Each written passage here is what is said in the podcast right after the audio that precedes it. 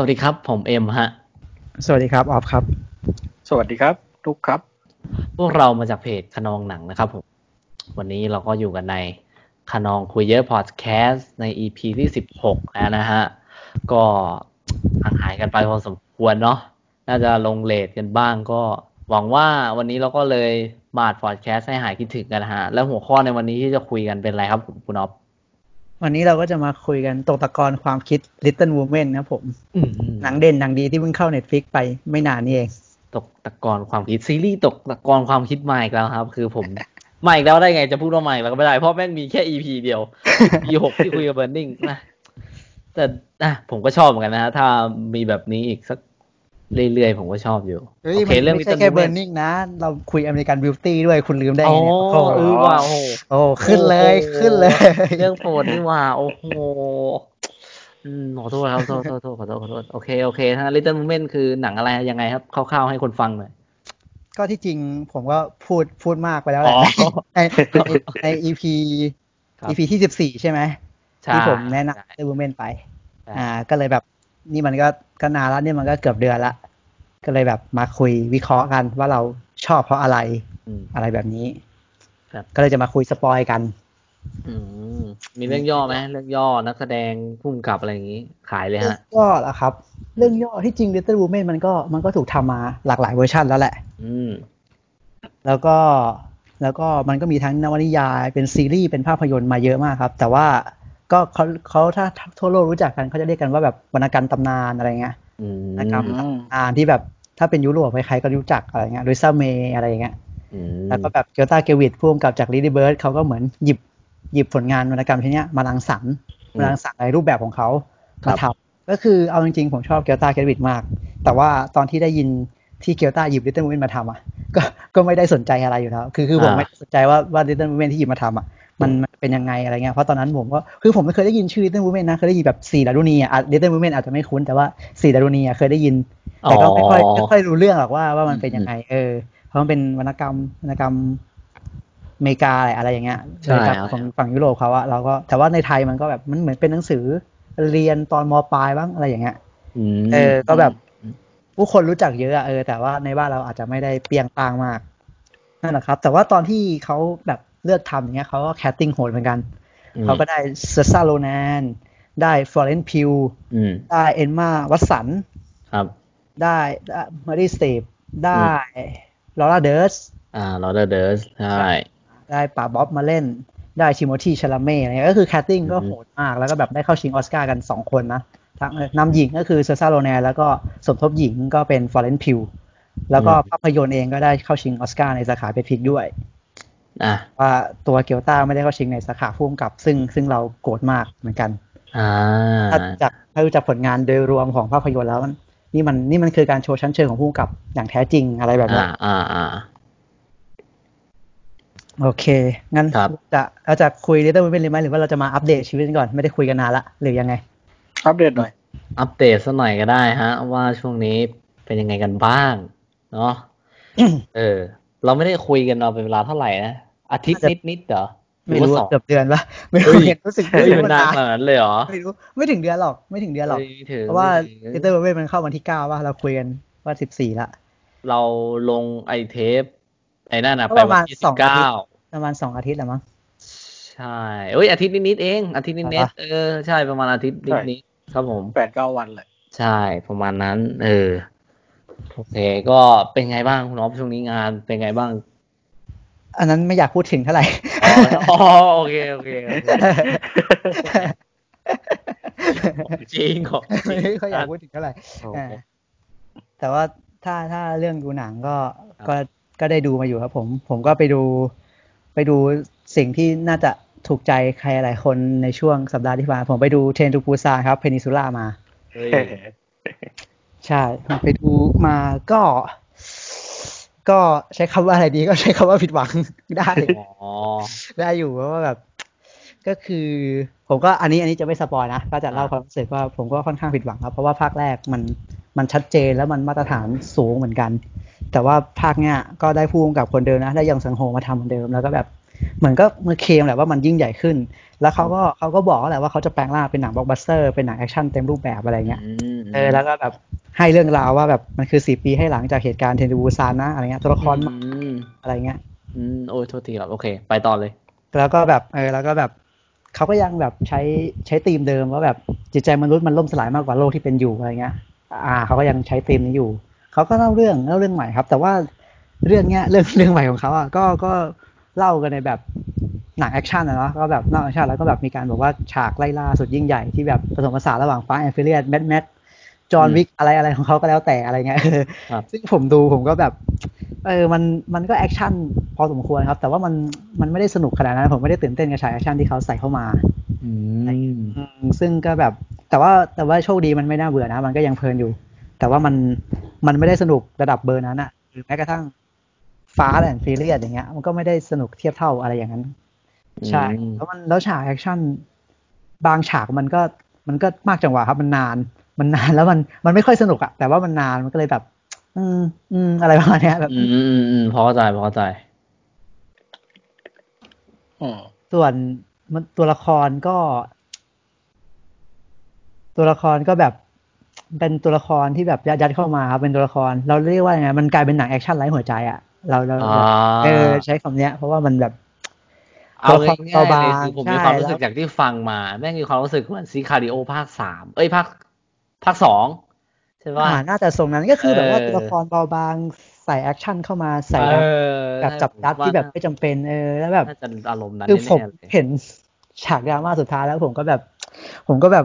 มันเหมือนกับว่าเขาแบบอยากทำให้มันได้ระดับภาคแรกอะครับอยากอยากทำให้มันอยากได้ภาคแรกแล้วแบบ แต่ว่าเขาตัวละครเขาทำไม่ถึงไง เขาอ่าตัวละครเขาเขาทำให้เราเชื่อไม่ได้อะผมไม่รู้อาจอาจจะมีคนซื้อก็ได้นะ กับกับดราม่าที่เขาใส่เข้ามาแต่แบบ ผมไม่เชื่อครับมัน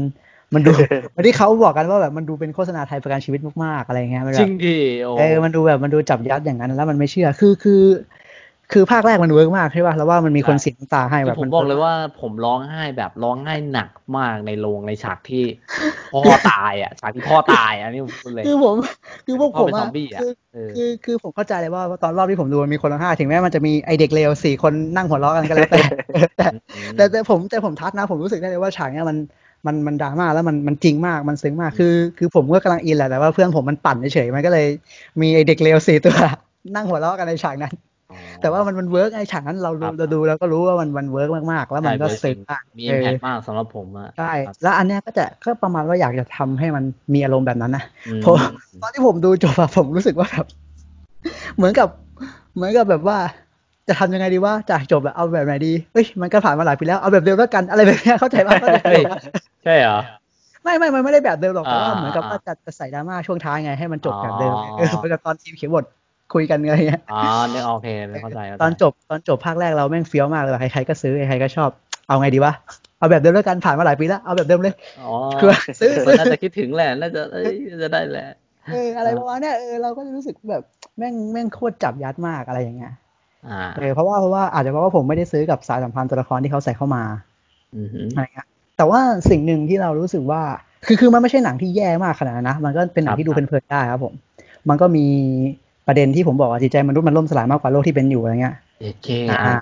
มันมีประเด็นอย่างนั้นอยู่อะไรเงี้ยแต่แต่ว่าแบบก็นั่นแหละอย่างที่ผมบอกมันเป็นหนังแอคชั่นไร้หัวใจไป ผมก็เลยแบบเสียจะเสียดายนิดหน่อยเพราะว่า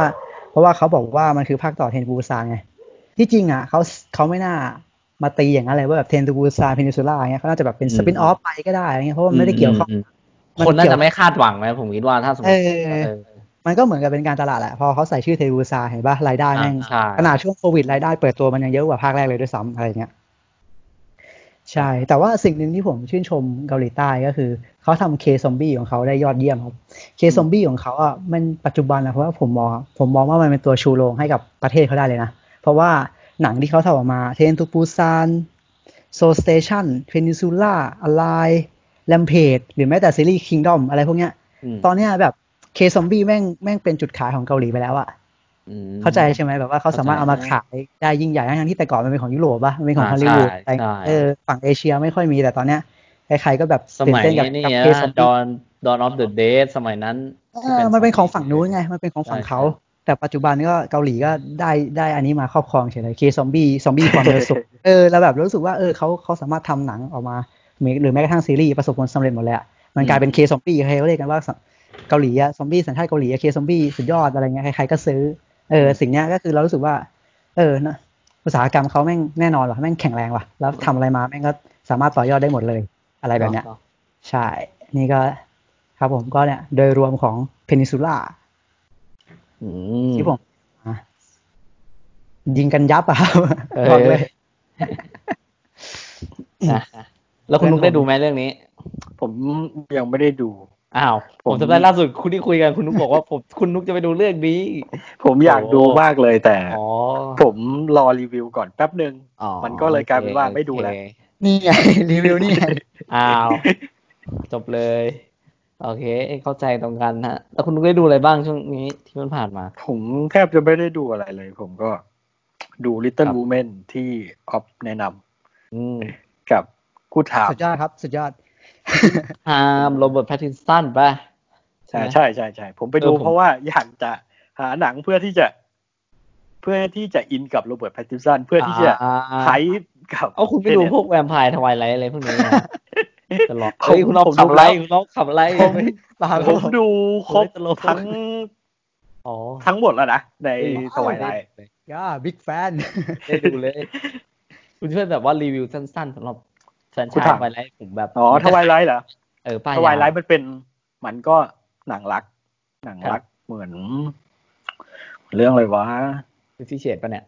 ไม่ไม่ใช่ไหมไม่ไม่ไม่ใช่ไม่วิไม่เชดดิมันมันก็แนวโรแมนติกกับอ๋อแฟนตาซีมีมีแวมไพร์แค่นั้นแหละครับกับครับหมาป่าอ่าผมไม่ค่อยชอบเท่าไหร่นะ แต่ว่าอ๋อโอเคมันก็เป็นโอเคหนังบล็อกบัสเตอร์ทั่วๆไปสำหรับผม กับอืมเป็นเรื่องรักวัยรุ่นด้วย มันก็ ไม่อ่าไม่ค่อยจะโดนโอเคผมเข้าเท่าใจไหร่เข้าใจเข้าใจอ่าสำหรับเก็ตนั่นแหละ แล้วกูถามเป็นไงครับกูถามกูถามเหรอไม่ไม่รู้จะพูดยังไงเลยว่ะ คือมีส่วนที่แบบชอบบ้างกับ อันนี้ก็ไม่รู้ว่าคืออะไรแบบ what the fuck เหมือนกัน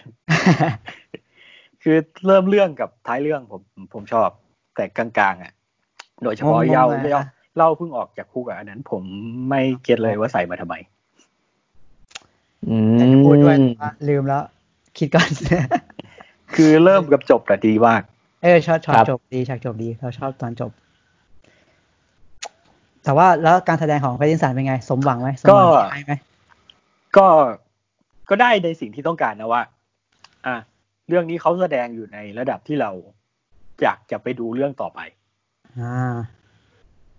ครับก็นั่นแหละ ก็ได้ในสิ่งที่ก็ได้เพื่อที่จะอยู่ไฮป์กับเทเน็ตขึ้นไปอีก เวลาไปดูจะได้เออมีใบแอดเอออ๋อโอเค ก็ที่จริงกูดทางก็เป็นผลงานของผู้กำกับอันคัดเกมนะ เป็นผลงานก่อนก่อนอันคัดเกมโอ้โหมันคัดอืเอมออ่าอ่าอ่าใช่เราก็จำอะไรไม่ค่อยได้ละเราดูนานละ แต่เราก็เราจำได้ว่าเราชอบพาริสันจากเรื่องนี้แหละ ใช่ใช่ไอ้คุณลองคลนงรีวิวลงที่เพจแสดงด้วยจำได้ แสดงเป็นน้องหรือเป็นพี่เขาอะเป็นน้องเป็นน้องเออเป็นน่าจะเป็นน้องอันนั้น acting ดีมากเลย นั้นจำชื่อจำหน้าไม่ได้ด้วย ต้องไปดูใหม่ โอเค โอเคแล้กูวมีถามมีดูอะไรอีกไหมฮะ ไม่ได้ดูแล้ขวองผมน่าจะไม่มีแล้วอืมเฮ้ยเจ็ดแปดวันไม่มีอะไรละเฮ้ยผมนึกไม่ออกว่ะ มันอาจจะมีอยู่แต่ผมนึกไม่ออกแต่ลืมอะหันอ่าส่วนผมนะ ผมก็ไม่ได้ดูอะไรยังยังก็ยัง Rick and Morty ซีซั่นสองไปเรื่อยๆนะ แต่ว่าผม ตอนที่ดู Rick and Morty ซีซั่นสองเนี่ย มันมีตอนหนึ่งที่ผมรู้สึกว่าดูแล้วแบบชอบมากดูแล้วตอนแรกกะว่าเฮ้ยอยากจะแบบทักหาคุณนุ๊กว่าแบบเฮ้ยนุ๊กจำตอนนี้ได้ไหมอยากคุยแบบชอบมากอะไรอย่างเงี้ย เออ ซึ่งมันซึ่มันเกี่ยวกับอะไรนะ มันมันเป็นตอนที่เหมือนกับว่า อันนี้ spoil นะเออซึ่งมันเป็นการ์ตูนมันไม่ได้แบบอะไรขนาดนั้นเนาะเออมันดูรายตอนได้ ใช่ใช่ซึ่งเหมือนว่ามันเป็นตอนที่เหมือนคุณปู่ ปู่ลิกอะอ่าเออมันมันมันบอกว่า บ้านเราอะจริงๆแล้วมันมีแค่ห้าคนใช่ไหมไอ้ครอบครัว มันห้าคนวะเออนั่นแหละมันแล้วเหมือนกับว่ามันมีเอเลี่ยนตัวหนึ่งอะที่มันบอกว่า มันจะเข้ามาแทรกในความทรงจำเราอ๋อแบบเออ มันจะนึกถึงความทรงจำจำได้จำได้ดีๆแล้วมันจะแทรกเข้ามาเห็นไหมใช่ไหมใช่เออ แล้วคราวนี้คือมันมันจะเป็นเหมือนไวรัสอะไรอย่างเงี้ยเออแล้วคราวนี้มันก็แทรกแทรกแทรกแทรกเราแบบโอ้โหแบบเยอะจัดอะแล้วแบบผมชอบตรงตรง turning point ของมันที่มันหักว่าแบบ เชี่ยคือกูจะทำยังไงดีวะอ๋อ กูก็แค่ให้นึกถึงความทรงจำเฮี้ยๆของเราไง แล้วเราก็จะจัดการมันได้ เออ คือมันตลกมากเลยสำหรับผมผมว่าจี้ก็ดีมากนะ คือผมชอบผมชอบจังหวะ จังหวะเริ่มเริ่มนะ ที่มันแบบทุกคนเข้ามาแล้วจะบอกว่า เนี่ยจำไว้ได้เหรอเรามีความทรงจำดีๆต่อกันเออเรามีความทรงจำทุกคนดีที่ๆเข้ามามันจะพูดแบบเนี้ย เออ แล้ววิธีแก้มันคือแบบตลกมากอะ ไอ้เหี้ยแม่งคือแล้วคือมันจะตัดภาพเหมือนหนังแบบว่าเหมือนแฟลชแบ็กเหมือนการ์ตูนนึกออกปะแล้วก็ตัดภาพไปแบบที่ไอ้เหี้ยนี่กระทืบกูที่ไอ้เหี้ยนี่แบบทำว่าร้ายกูแล้วแบบ แล้วก็ยิ้มอะคือทุกคนก็ยิ้มเหมือนแบบเหมือนรวมพลังกันแล้วแบบอืมมันต้องอย่างนี้แหละอะไรเงี้ยคือคือมันหน้าน่ะนึกออกไหมถ้าเป็นถ้าเป็นการ์ตูนปกติ มันต้องนึกถึงแบบ flashback ดีๆนึกออกปะ flashback ดีๆแล้วเราก็รวมพลังต่อสู้แต่ไอ้เหี้ยนี่มันไม่ใช่แล้วคือผมจี้มากผมรู้สึกว่าโอ้โหตอนนี้แม่งแม่งได้แม่งแม่งผมชอบมากเลยอันนี้ตอนนี้ผมชอบมาก อืม แล้วก็กำลังดูเรื่อยๆครับกำลังดูไปเรื่อยๆตอนนี้ก็สนุกอยู่ แล้วก็ไม่ได้ดูอะไรเลย แทบจะไม่ได้ดูอะไรเลยที่เป็นพวกคอนเทนต์เกี่ยวกับหนังหรือว่าซีรีส์อืม ก็แนะนำได้นะ มีอะไรเคยดูไปแล้วก็ มีอะไรที่แบบอยากให้ผู้ชมดูมากอืมน้องผมไม่เอ้ยผมมี ผมอยากให้คนไปดูซุกซุกครับ ผมๆไปดูหนังซุกๆหนังมาไม่เลย ใช่ ไม่ไม่ใหม่หรอกเดี๋ยวจะบินแล้วเนี่ยเดี๋ยวจะบินออกจากโรงแล้วเนี่ยเพิ่งคนเข้าไม่ดูอาทิตย์เลยอาทิตย์เออที่แล้วเอง คนไม่ดูเลยเดี๋ยวจะบินแล้วเนี่ย เราชอบซุกซุกนะ ก็เป็นซุกซุกผมชอบชื่อไทยมากเลย ซุกที่เขาสุกที่ใจชื่อไทยเท่มากเลยเหรอ ผมไม่เคยดูเลยซุกซุกก็เป็นที่จริงที่จริงแล้วว่าเอ็มมันนั่นแหะชอบเพราะเอ็มมันเคยพูดอยู่ในเทปหนึ่งว่าแบบว่าอยากดูชีวิตของวัยผู้ใหญ่บ้างในหนังเอออะไรเงี้ยเอ็มไม่เคยได้ยินเลยเหรอะซุกซุกอะ ไม่มันเป็นหนังคยฮ่องกงนะ มันเป็นหนังโอ้โห LGBT ยากเลย ยากเลเป็นยหนังถ้าเป็น LGBT ของคนวัยเกษียณอะเหรอขึ้นห้องเออเรากงเรามรู้ยากสึกเลยเหรอว่าเออเรารู้สึกว่าหนังเรื่องนี้แม่งกล้าหาญมากๆเลยกล้าหาญในหลายๆสัดส่วนแหละแค่แค่เล่าเรื่องเนี้ยก็ก็ก็ยากที่คนจะไปดูแล้วใช่ป่ะก็คือเป็นหนังรักหนัง LGBT ของคนวัยเกษียณอะอืมคนอายุคนสูงอายุอะคนอายุเจ็ดสิบหกสิบเออออะไรอย่างเงี้ย อ่า แล้วก็ยังเป็น LGBT อีกโอ้โห ก็เป็นเป็นชายรักชายอะพูดใช่ในทีวิธีแต่เขาไม่รู้ว่าอะไรอ๋อ LGBT อ่าก็เป็นชายรักชายนั่นแหละก็เล่าแล้วก็แบบ เพราะว่าเหมือนกับตัวผู้กำกับเขาเคยไปสัมภาษณ์มั้งเขาเคยไปเจอว่ามันมีชีวิตแบบเนี้ยอยู่จริงๆแบบคนที่แบบคนที่มีครอบครัวแล้วนะ มีครอบครัวแล้วนะ แต่ก็แบบเพิ่งมารู้เองว่าที่จริงแล้วตัวเองเป็นเป็นชอบผู้ชายเป็นชายรักชายอะไรอย่างเงี้ยอืมฮึอืมเออแล้วก็แบบเราชอบประเด็นในหนังมากมากๆเลย เรารู้สึกว่าหนังมันมันหลากอารมณ์มาก แล้วมันก็ไปสุดในทางของมัน แล้วก็เราเราก็นักแสดงอะเราอยากอยากสิ่งที่สนใจก็คือนักแสดงครับผมนักแสดงอะเราอยากไปดูว่านักแสดงเบอร์เนี่ยเขาเล่นกันยังไง เพราะว่าตัวละครตัวละครพักอะตัวละครที่เขาเขาคว้าดารานักแสดงชายยอดเยี่ยมมาด้วยนะ จากอืมฮ่องกง Film Award ฮ่องกง Film Award นี่ถ้าระดับเอเชียก็ยิ่งใหญ่ระดับออสการ์เลยนะออสการ์ฮ่องกงอะใช่ออสการ์อ่าของอ่าอ่าอ่าอะประมาณนั้น ก็แบบเขาอะเขาเคยเขาเป็นสตันต์มาก่อนมั้งแต่ก่อนตอนเขาหนุ่มๆอะเขาเล่นหนังเฉลงอะเขาเป็นเขาเป็นหนังแอคชั่นอะอะเขาเป็นสายแอคชั่นอะ ครับมาก่อนเออ แล้วเขาก็ตอนมาเล่นหนังรักอารมณ์สื่ออารมณ์แบบชายรักชายแบบเนี้ยเรารู้สึกว่าแบบนักแสดงเล่นได้ดีอะไรเงี้ยเราอยากไปดูในการแสดงนั่นแหละว่าคนอายุแบบนี้แล้วผ่านหนังแอคชั่นมาอะไรเงี้ยเขาจะเล่นเขาจะเล่นยังไงอะไรเงี้ยอืมเออ ซึ่งแบบโอ้ก็ดีครับคือคือเรารู้สึกว่าหนังอะมันมันมากกว่าหนัง LGBTQ นะ เรารู้สึกว่ามันมันโปรโมทคล้ายๆกับ Where We Belong เข้าใจป่ะมันโปรโมทคล้ายๆอย่างนั้นแหละเออแต่ที่จริงมันก็เป็นหนัง LGBT แหละเออ LGBTQ แหละ แต่ว่าเรา เรารู้สึกว่ามันมันไปไกลกว่านั้น เออมันมันอ๋อถ้าพูด ถ้าพูดถึง where we belong ก็แปลว่า มันโปรโมทแต่เรื่องรักแต่ข้างในอะมันมีประเด็นสังคมมีอะไรเยอะเลยทั้งเป็นเรื่องภายในของของตัวละคร ใช่มันมีประเด็นสังคมแล้วมันก็สะท้อนเห็นว่าระบบโครงสร้างของเอเชีย มันทำให้มองมองคนประเภทเนี้ยเป็นเป็นวายร้ายอะอะไรประมาณเนี้ยเป็นโอเคพวกผิดแปลกทั้งๆที่แบบโจ๊กเกอร์อะโจ๊กเกอร์ทั้งทั้งที่แบบว่า ยุโรปเขาก็เปิดพอสมควรแล้วเขาก็แบบมองโลกผมแบบ มันมีประเด็นที่แบบรู้สึกว่าแบบพอพอเราแก่ตัวไปเรื่อยๆอะเราแก่ตัวไปเรื่อยเราจะไม่ได้ใช้ชีวิตไงเข้าใจปะเราอ่าฮะเราครอบครัวแล้วเราก็ต้องเป็นในสิ่งที่เราเราไม่ได้เป็นจริง ๆ อะ ก็คืออาตัวละครก็ต้องตัดสินใจถ้าเป็นภาษานุกนุกก็จะบอกว่ามันมีลอจิกที่ดี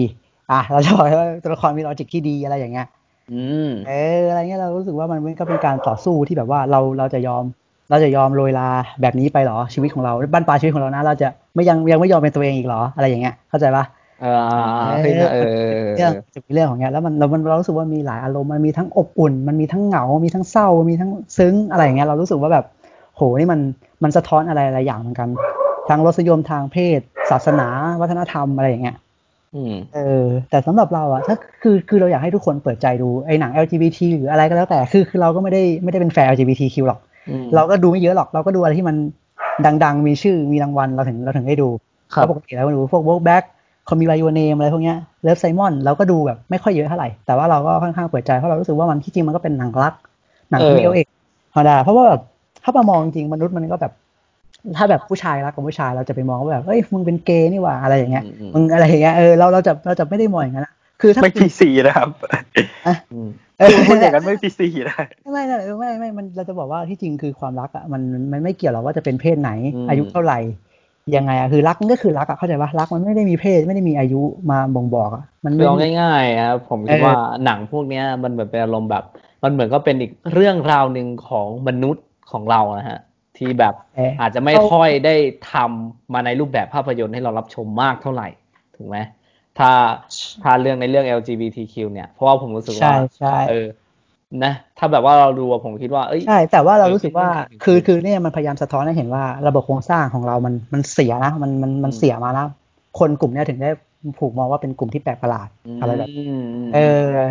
เราเลยรู้สึกว่ามันสะท้อนอะไรหลายอย่าง แล้วก็อยากอยากให้คนไปดูเยอะๆแล้วว่าหนังมันดีมากๆ มันอาจจะมีช่วงช่วงช่วงช้าหน่อยแหละมันก็เรื่อยๆแหละหนังมันก็ไปเรื่อยๆแหละแต่ว่าเรารู้สึกว่าพอพอดูจบมันได้อะไรเยอะเลย เราก็จะมองมองอะไรหลายอย่างเปลี่ยนไปคือ เราจะมี EQ IQ ที่พัฒนาขึ้นหมายถึงว่าเราจะมีแบบอะไรที่มันแบบเหมือนกับว่าเราจะมองอะไรหลายอย่างเปลี่ยนไป แล้วที่สำคัญอ๋อเราจะมี L เราจะมี LQ เพิ่มขึ้นด้วยเออผมรู้สึกว่ามนุษย์เราในปัจจุบันอะขาด LQ เยอะ เราต้องเราว่าเราต้องมี LQ ซึ่งกันและกันบ้างแหละ มากขึ้นกว่าเนี้ยเออแล้วเรื่องเนี้ยให้เราได้อะไรประมาณเนี้ยก็เรื่องเนี้ยที่จริงเป็นของ M Picture นำเข้านะ ถ้าใครอยู่ใกล้ๆเมเจอร์โรงใหญ่ๆอะน่าจะยังมีรอบให้ดูอยู่ใช่เมื่อกี้ผมเช็คดูแถวบ้านผมก็มีอยู่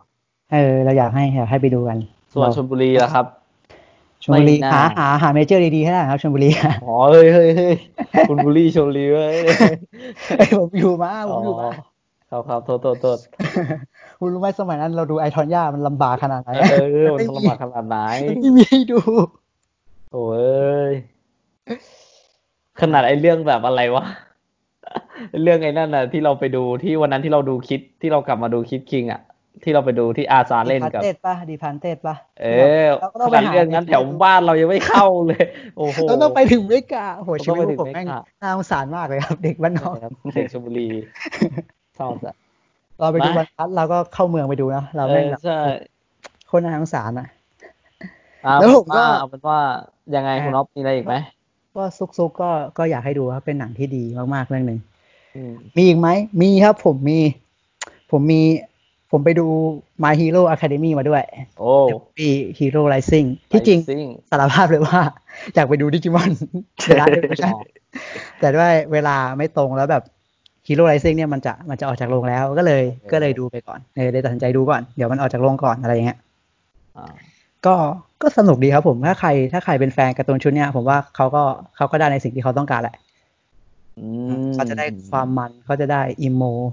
เขาจะได้ทุกสิ่งทุกอย่างที่การ์ตูนชุดเนี้ยประเคนให้คุณอยู่แล้วอะแล้วแล้วเดอะมูวี่เนี่ยมันเป็นเดอะมูวี่ของห้องหนึ่งเอโดยเฉพาะอะ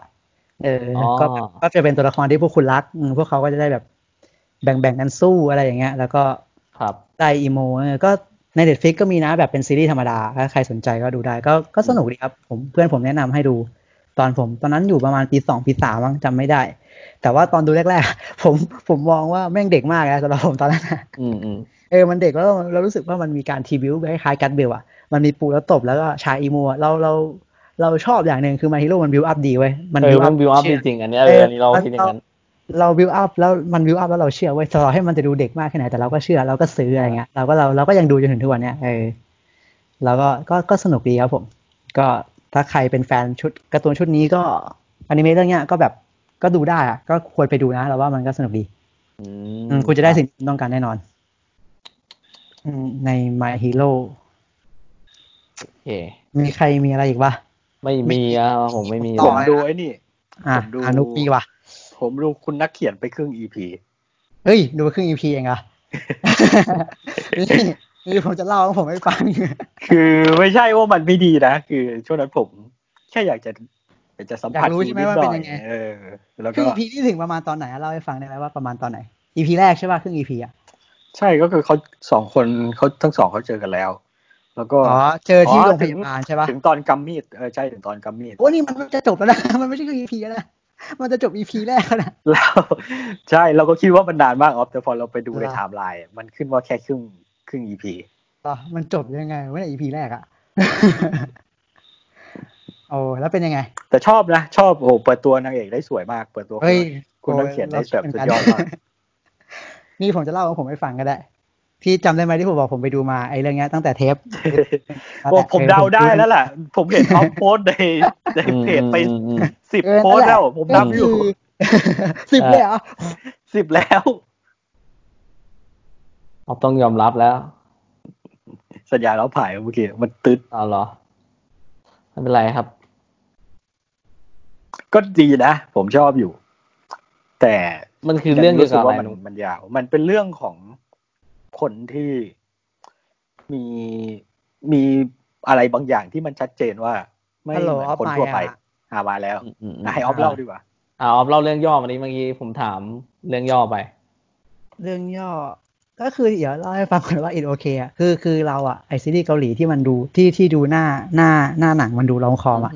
คือที่จริงที่มันเป็นกระแสในบ้านเรามันมีเยอะนะ แต่ว่าเราเราจะไม่ค่อยตาม เราจะไม่ค่อยดูไง อย่างแบบมันเคยมีไอ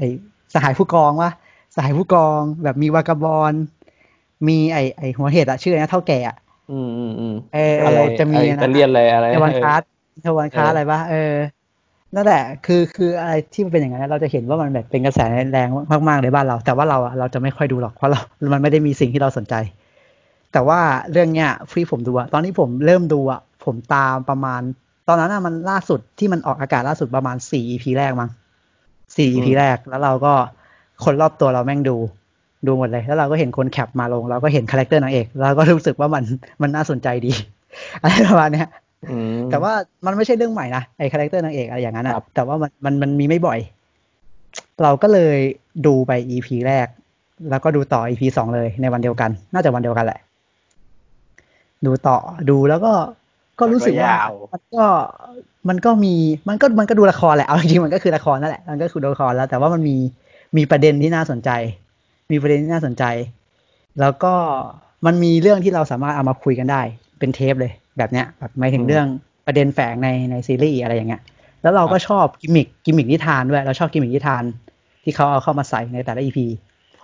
อะไรอย่างเงี้ยเออแล้วเราก็พอเราดูไปถึงสี่อีพีอะ ตอนนั้นเราดูทันเลยแหละสี่อีพีนี่คือทัน แล้วเราก็ไปเจอ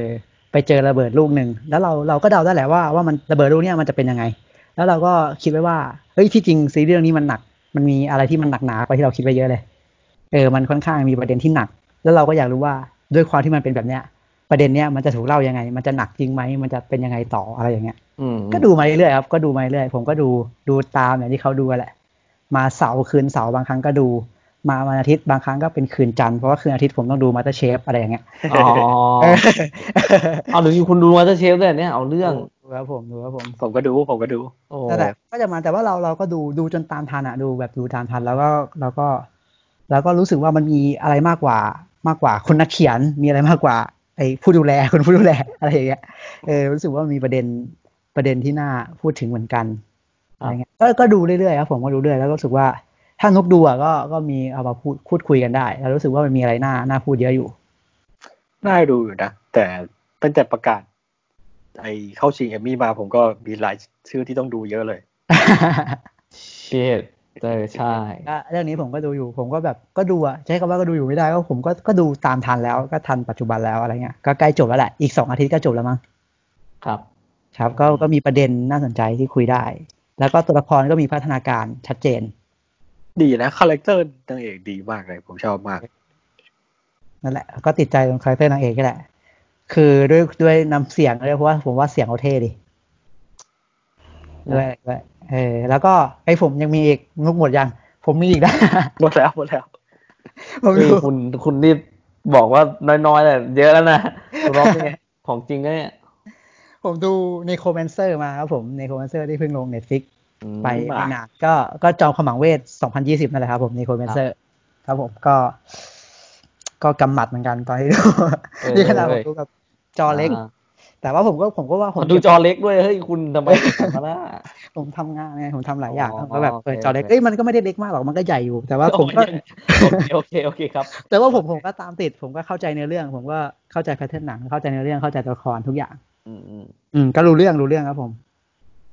ผมเข้าใจคนที่ชอบมากๆด้วยนะ แล้วผมผมไม่รู้ว่าผมเข้าใจคนที่ไม่ชอบเขาจะเป็นเหมือนผมหรือเปล่า แต่ผมก็ผมก็อยู่ในส่วนที่ไม่ค่อยชอบเท่าไหร่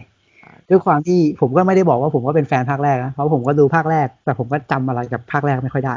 ผมก็จะไม่เอามาเทียบกันหรอก แต่ผมก็ยังไม่ชอบมันอยู่ดีคนรู้สึกว่าคนที่ชอบมากๆเพราะหนังมันหนังมันเดินเรื่อง คือบทอะบทมันค่อนข้างธรรมดานะ แต่ที่ผมกำหมัดที่สุดก็คือการดำเนินในเรื่องครับ แบบรู้สึกว่าจากจุด A ไปจุด B อะ มันแย่ครับผมสำหรับผมอะการดำเนินเรื่องมันแย่แต่ว่าโชคดีที่มันไม่น่าเบื่อครับผม เพราะว่าตัวหนังอะมันประเคนฉากแอคชั่นมาเยอะเยอะมากบ่อยบ่อยครั้ง แล้วผมก็รู้สึกว่าฉากแอคชั่นมันก็ถ้าให้ว่ากันตามตรง เรามองแค่หนังไทยอะเรารู้สึกว่านี่ยังไม่ใช่ฉากแอคชั่นที่ดี เราเคยดูดีกว่านี้ในหนังไทยอะดีกว่านี้มากเออแล้วรู้สึกว่าหลายฉากก็ blocking จัดเลยอะ แบบยืนล้อมวงแล้วก็เข้ากันทีละคนสองคน โอ้โห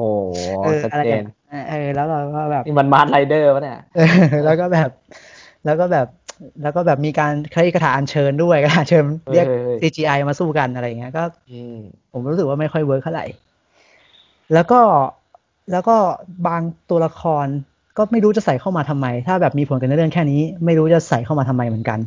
แล้วก็มีปัญหาเรื่องการแสดงครับผม บางคนเล่นน้อย ได้น้อยจริงๆน้อยมากบางคนเล่นมากได้น้อย หรือบางคนเล่นมากได้มากก็มีอะมันเออมันเป็นอะไรไม่รู้เหมือนกัน เออ แต่แบบตัวละครที่เล่นน้อยได้น้อยอะเยอะเยอะผมก็แบบ แล้วแบบหลาย ๆ ตัวละครที่ใส่เข้ามาก็แบบ ถ้าใส่เข้ามาเท่านี้ อย่าเลยอย่าใส่อย่าดีกว่าเลยครับเอออย่าเลยอะไรอย่างเงี้ยเรารู้สึกว่าไม่ แล้วผมว่าที่ผมงงที่สุดเลยอะผมไม่รู้ว่าผมพลาดอะไรไปหรือเปล่าแต่ผมงงจุดนี้ที่สุดผมขอ spoil นะ spoil นิดนึงมันอาจจะไม่ได้เกี่ยวกับเนื้อเรื่องมากแต่ผมขอ spoil นิดนึงมันเป็นกิมมิคของตัวละครพี่ก๊อตศิรายุที่เป็นตัวโกงอะครับผมครับอ่าในในเรื่องเขาก็ชื่อก๊อตถ้าเราเคยเห็นใบปิดอะเขาจะมี scene หัวโล้นใช่ไหมอืมอ่าก็คือเขาปรากฏตัวครั้งแรกตั้งแต่ฉากเปิดเลยเขาปรากฏมาแล้วเขาก็หัวโล้นครับผม แล้วเขาก็เหมือนกับ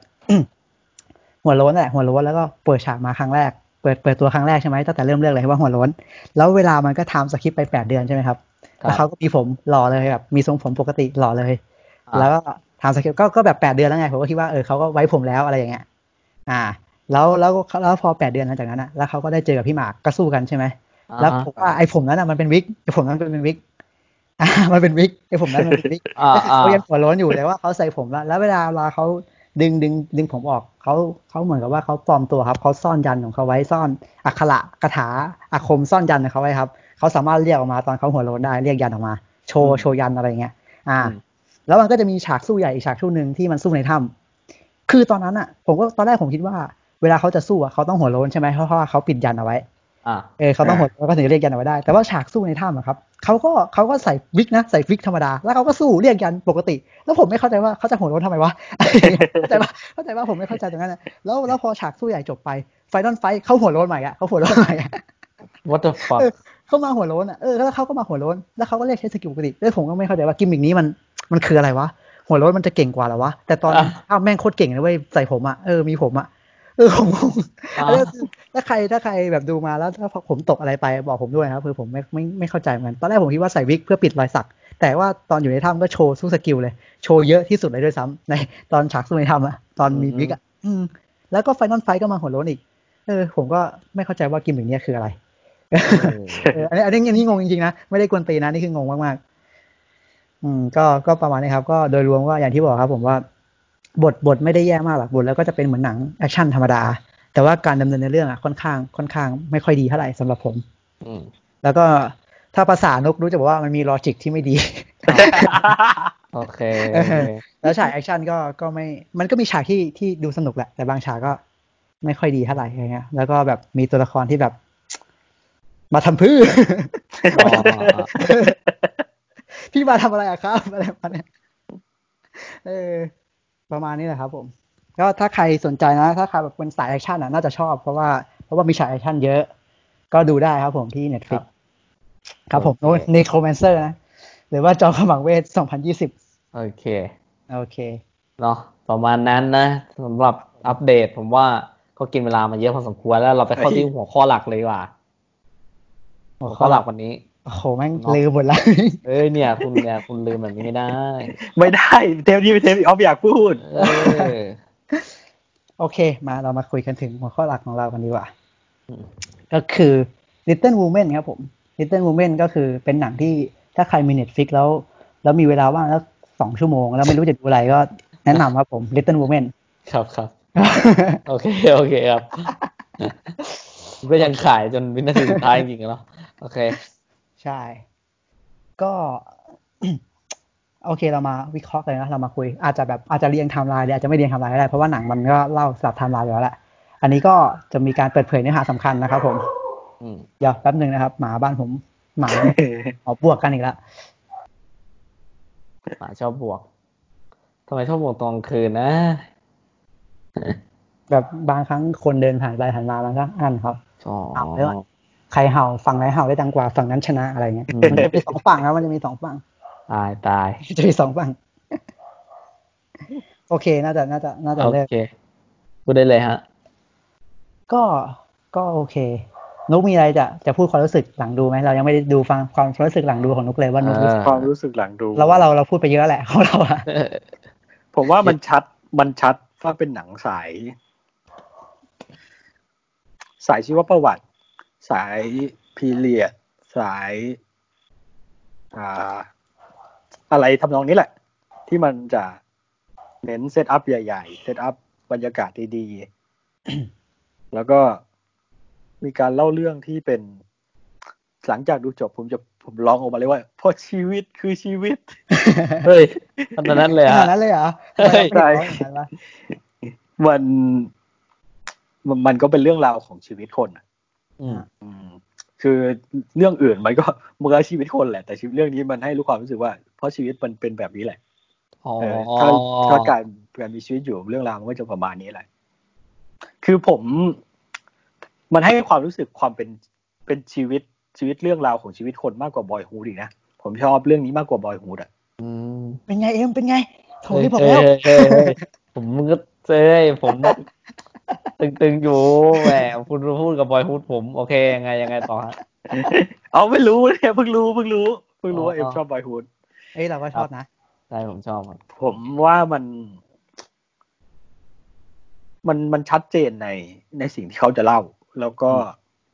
สิ่งแวดล้อมในที่ที่จะมาเสริมตัวประเด็นหลัก เราว่ามันมันดีมากอืมคือมันเป็นเรื่องราวของ ความความสัมพันธ์ของคนการเติบโตของคนน่ะมันก็จะออกมาเป็น เป็นเรื่องราวที่ที่แบบเรียกน้ำตาได้อะอืม อืม มันอีโม มันอีโม ใช่ แต่ว่าเรามีฉากเรียกน้ำตาแค่ฉากเดียวอะเรารู้สึกว่ามันทรงพลังมาก ๆ ด้วยฉากนั้นนะโอเค นี่คือความรู้สึกของนุกใช่ไหมเนี่ยใช่ เรายังไม่ค่อยได้รู้สึกว่าเออมันเป็นการเล่าเรื่องที่ดี แล้วก็เรียกน้ำตาได้ แล้วก็ชีวิตคือชีวิตโอแค่นี้ใช่ไหมโอเคโอเคคือมันมันมันเป็นหนังที่อาจจะไม่ใช่สายเรามากแต่ว่า มันก็เป็นสายที่ มันคือสายออฟนั่นแหละ มันคือสายออฟนั่นเองซึ่งผมมันคือสายออฟมาครับผมสายออฟเต็มๆนั่นแหละแต่ว่าถามถ้าถามว่ามันมีอะไรโดนเราไหมมันก็มี มันก็เป็น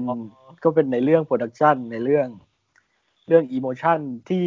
ผมจะกำแพงหนาหน่อย แต่มันก็เจาะผมได้อยู่อืมโอเคโอเค มีอะไรจะเสริมไหมครับความรู้สึก ชอบไหมแค่แค่ชอบไม่ชอบสองคำจบเลยชอบไหมชอบไม่ชอบ ค่อนไปทางชอบ แต่ไม่มาก อืม โอเค คือไม่ไม่มีคำว่าไม่ชอบแน่ๆอืมให้ดูอีกรอบเป็นไง ให้ดูอีกรอบ ให้ดูอีกรอบก็จะดูนะเฮ้ยเฮ้ย ผมจะบอกเลยว่า หลังจากที่จะมาคุยเทปเนี้ยผมก็ดูใน Netflix อีกรอบหนึ่งแล้วผมอะด้วยความรู้สึก เราเชื่อว่ามันเรามีความรู้สึกพิเศษอย่างหนึ่งเพราะว่าด้วยด้วยด้วยตัวหนังอะครับ มันไม่ได้เล่าเป็น linear ไม่ได้เล่าเป็นเส้นตรงใช่ป่ะมันสลับไทม์ไลน์แล้วแบบว่ามันจะมีปัจจุบันกับอดีต แล้วอดีตอะมันไม่ได้เรียงแบบหนึ่งสองสามเลยนะอดีตมันก็จะจับยัดตามตามตามช่วงเวลา แบบว่าถ้าอารมณ์อยู่ช่วงนี้มันก็จะจับยัดช่วงนี้ อดีตอะไม่ได้เรียงหนึ่งสองสามแต่ว่าปัจจุบันอะเรียงไปข้างหน้าแล้วแล้วตอนผมมาดูรอบสองอะด้วยความที่ผมดูรอบแรกในโรงภาพยนตร์มาแล้วอะ แล้วมาดูรอบสองรอบเนี้ยผมเข้าใจใน d ด a l ล็อกเข้าใจในอะไรหลายๆอย่างมากขึ้น เพราะว่าเราเรารู้มาแล้วไง กับอดีตที่มันเล่ามา เออ มันทำให้ผมแบบมีความรู้สึกแบบพิเศษเหมือนกับตอนดู Tomorrow I Will Date เลยนะแบบตอนดูสองรอบอะเข้าใจมากขึ้น รักมากขึ้นอืมอะไรแบบนี้เลยเก็ตครับผมอ่าแล้วเอ็นนาใช่มี่ล่ะที่ดูสองรอบทันทีเลย อันนั้นเอาไว้ก่อนแล้วกันไว้ก่อนแล้วกันโอเคไว้ก่อนแล้วกันนะ ก็คืลิตเติ้ลมูเมนต์ใช่ผมก็จะบอกว่าแบบคือแบบอย่างแรกอะมันพิเศษตรงที่มันเล่าเรื่อง มันเล่าเรื่องเท่ครับผมมันอาจจะไม่ใช่เรื่องใหม่หรอกเล่าเรื่องแบบเนี้ยมันไม่ใช่เรื่องใหม่หรอกไม่ได้เล่าเป็นดีเนี่ยสัตว์ทำลายอะแต่ผมรู้สึกว่าพอเขาเอามาทำในหนังพีเรียดอะผมไม่เคยเห็นหนังพีเรียดเรื่องไหนเล่าแบบนี้ ใช่ไหมไม่มีเลยนะหนัง period ที่เล่าแบบเนี้ยแล้วมันก็หักขนบธรรมเนียมของ Little Women ที่กินเวลามากว่าร้อยห้าสิบปีได้โดยประมาณ กับตำนานของนิยายเรื่องเนี้ยแบบหักมาที่มันเป็นเวอร์ชั่นที่แบบทันสมัยอะ แล้วก็เข้าถึงยุคทุกสมัยด้วยถ้าเรามาดูในยุคเนี้ยก็คือถ้าผมพูด ผมพูดผมชอบตั้งแต่ฉากเปิดเลย ฉากเปิดที่โจอะเอาวิ่งใช่แล้วว่ามันวิ่งใช่ก็คือมันวิ่งไปเปิดไปดีหาบกใช่ปะใช่เอาเอาเอาเรื่องสั้นไปส่ง ก็คือหนังพีเรียดปกติอะเราถ้าเราดูนะ อยู่ในราชวงศ์หรือหรือดูจาก The Favorite ก็ได้ จะขี่ม้าเดินในสวนจิบชาดูละครดูระบำอะไรอย่างเงี้ยเต้นรำอะไรเงี้ยมันจะดูแบบเฉยๆเรื่อยๆใช่ป่ะ แต่อันเนี้ยเปิดมาด้วยความความเร็วครับผม โจวิ่ง วิ่งวิ่งวิ่งวิ่งวิ่ง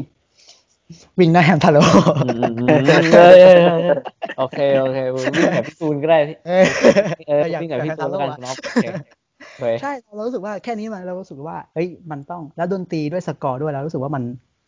มันสนุก มันสนุกอืมเออ มันต้องสนุกแน่ๆเลย อะไรแบบเนี้ยเออแล้วก็สนุกมันต้องสนุกแน่ๆเลย แบบว่าเปิดฉากมาด้วยความด้วยความที่ตัวละครเคลื่อนที่ด้วยความเร็วอะไรเงี้ยครับใช่แล้วก็มีประเด็นประเด็นที่เราชอบเยอะ นอกจากเนื่องจากการแสดงหรือแบบฉากเปิดเรื่องที่ดีมีการแสดงหรือการโปรดักชันการเคลื่อนกล้อง หรือคอสตูมหรืองานสร้างต่างๆ เราก็ชอบไปหมด อืมอืมแล้วก็เรามาลงในวิเคราะห์เป็นจากฉากแล้วกัน ว่าแบบ อ่า อ่าก็คือ ก็คือเราเราเชื่อว่าหลาย ๆ คนถ้าดูครั้งแรกอะนุกนุกอาจจะ งงงๆนิดหน่อยว่าในช่วงสิบถึงสิบห้าทีแรกว่าแบบใช่อะไรใช่อะไรของช่วมึงงวะนี้เป็นอะไรเงี้ยช่วงที่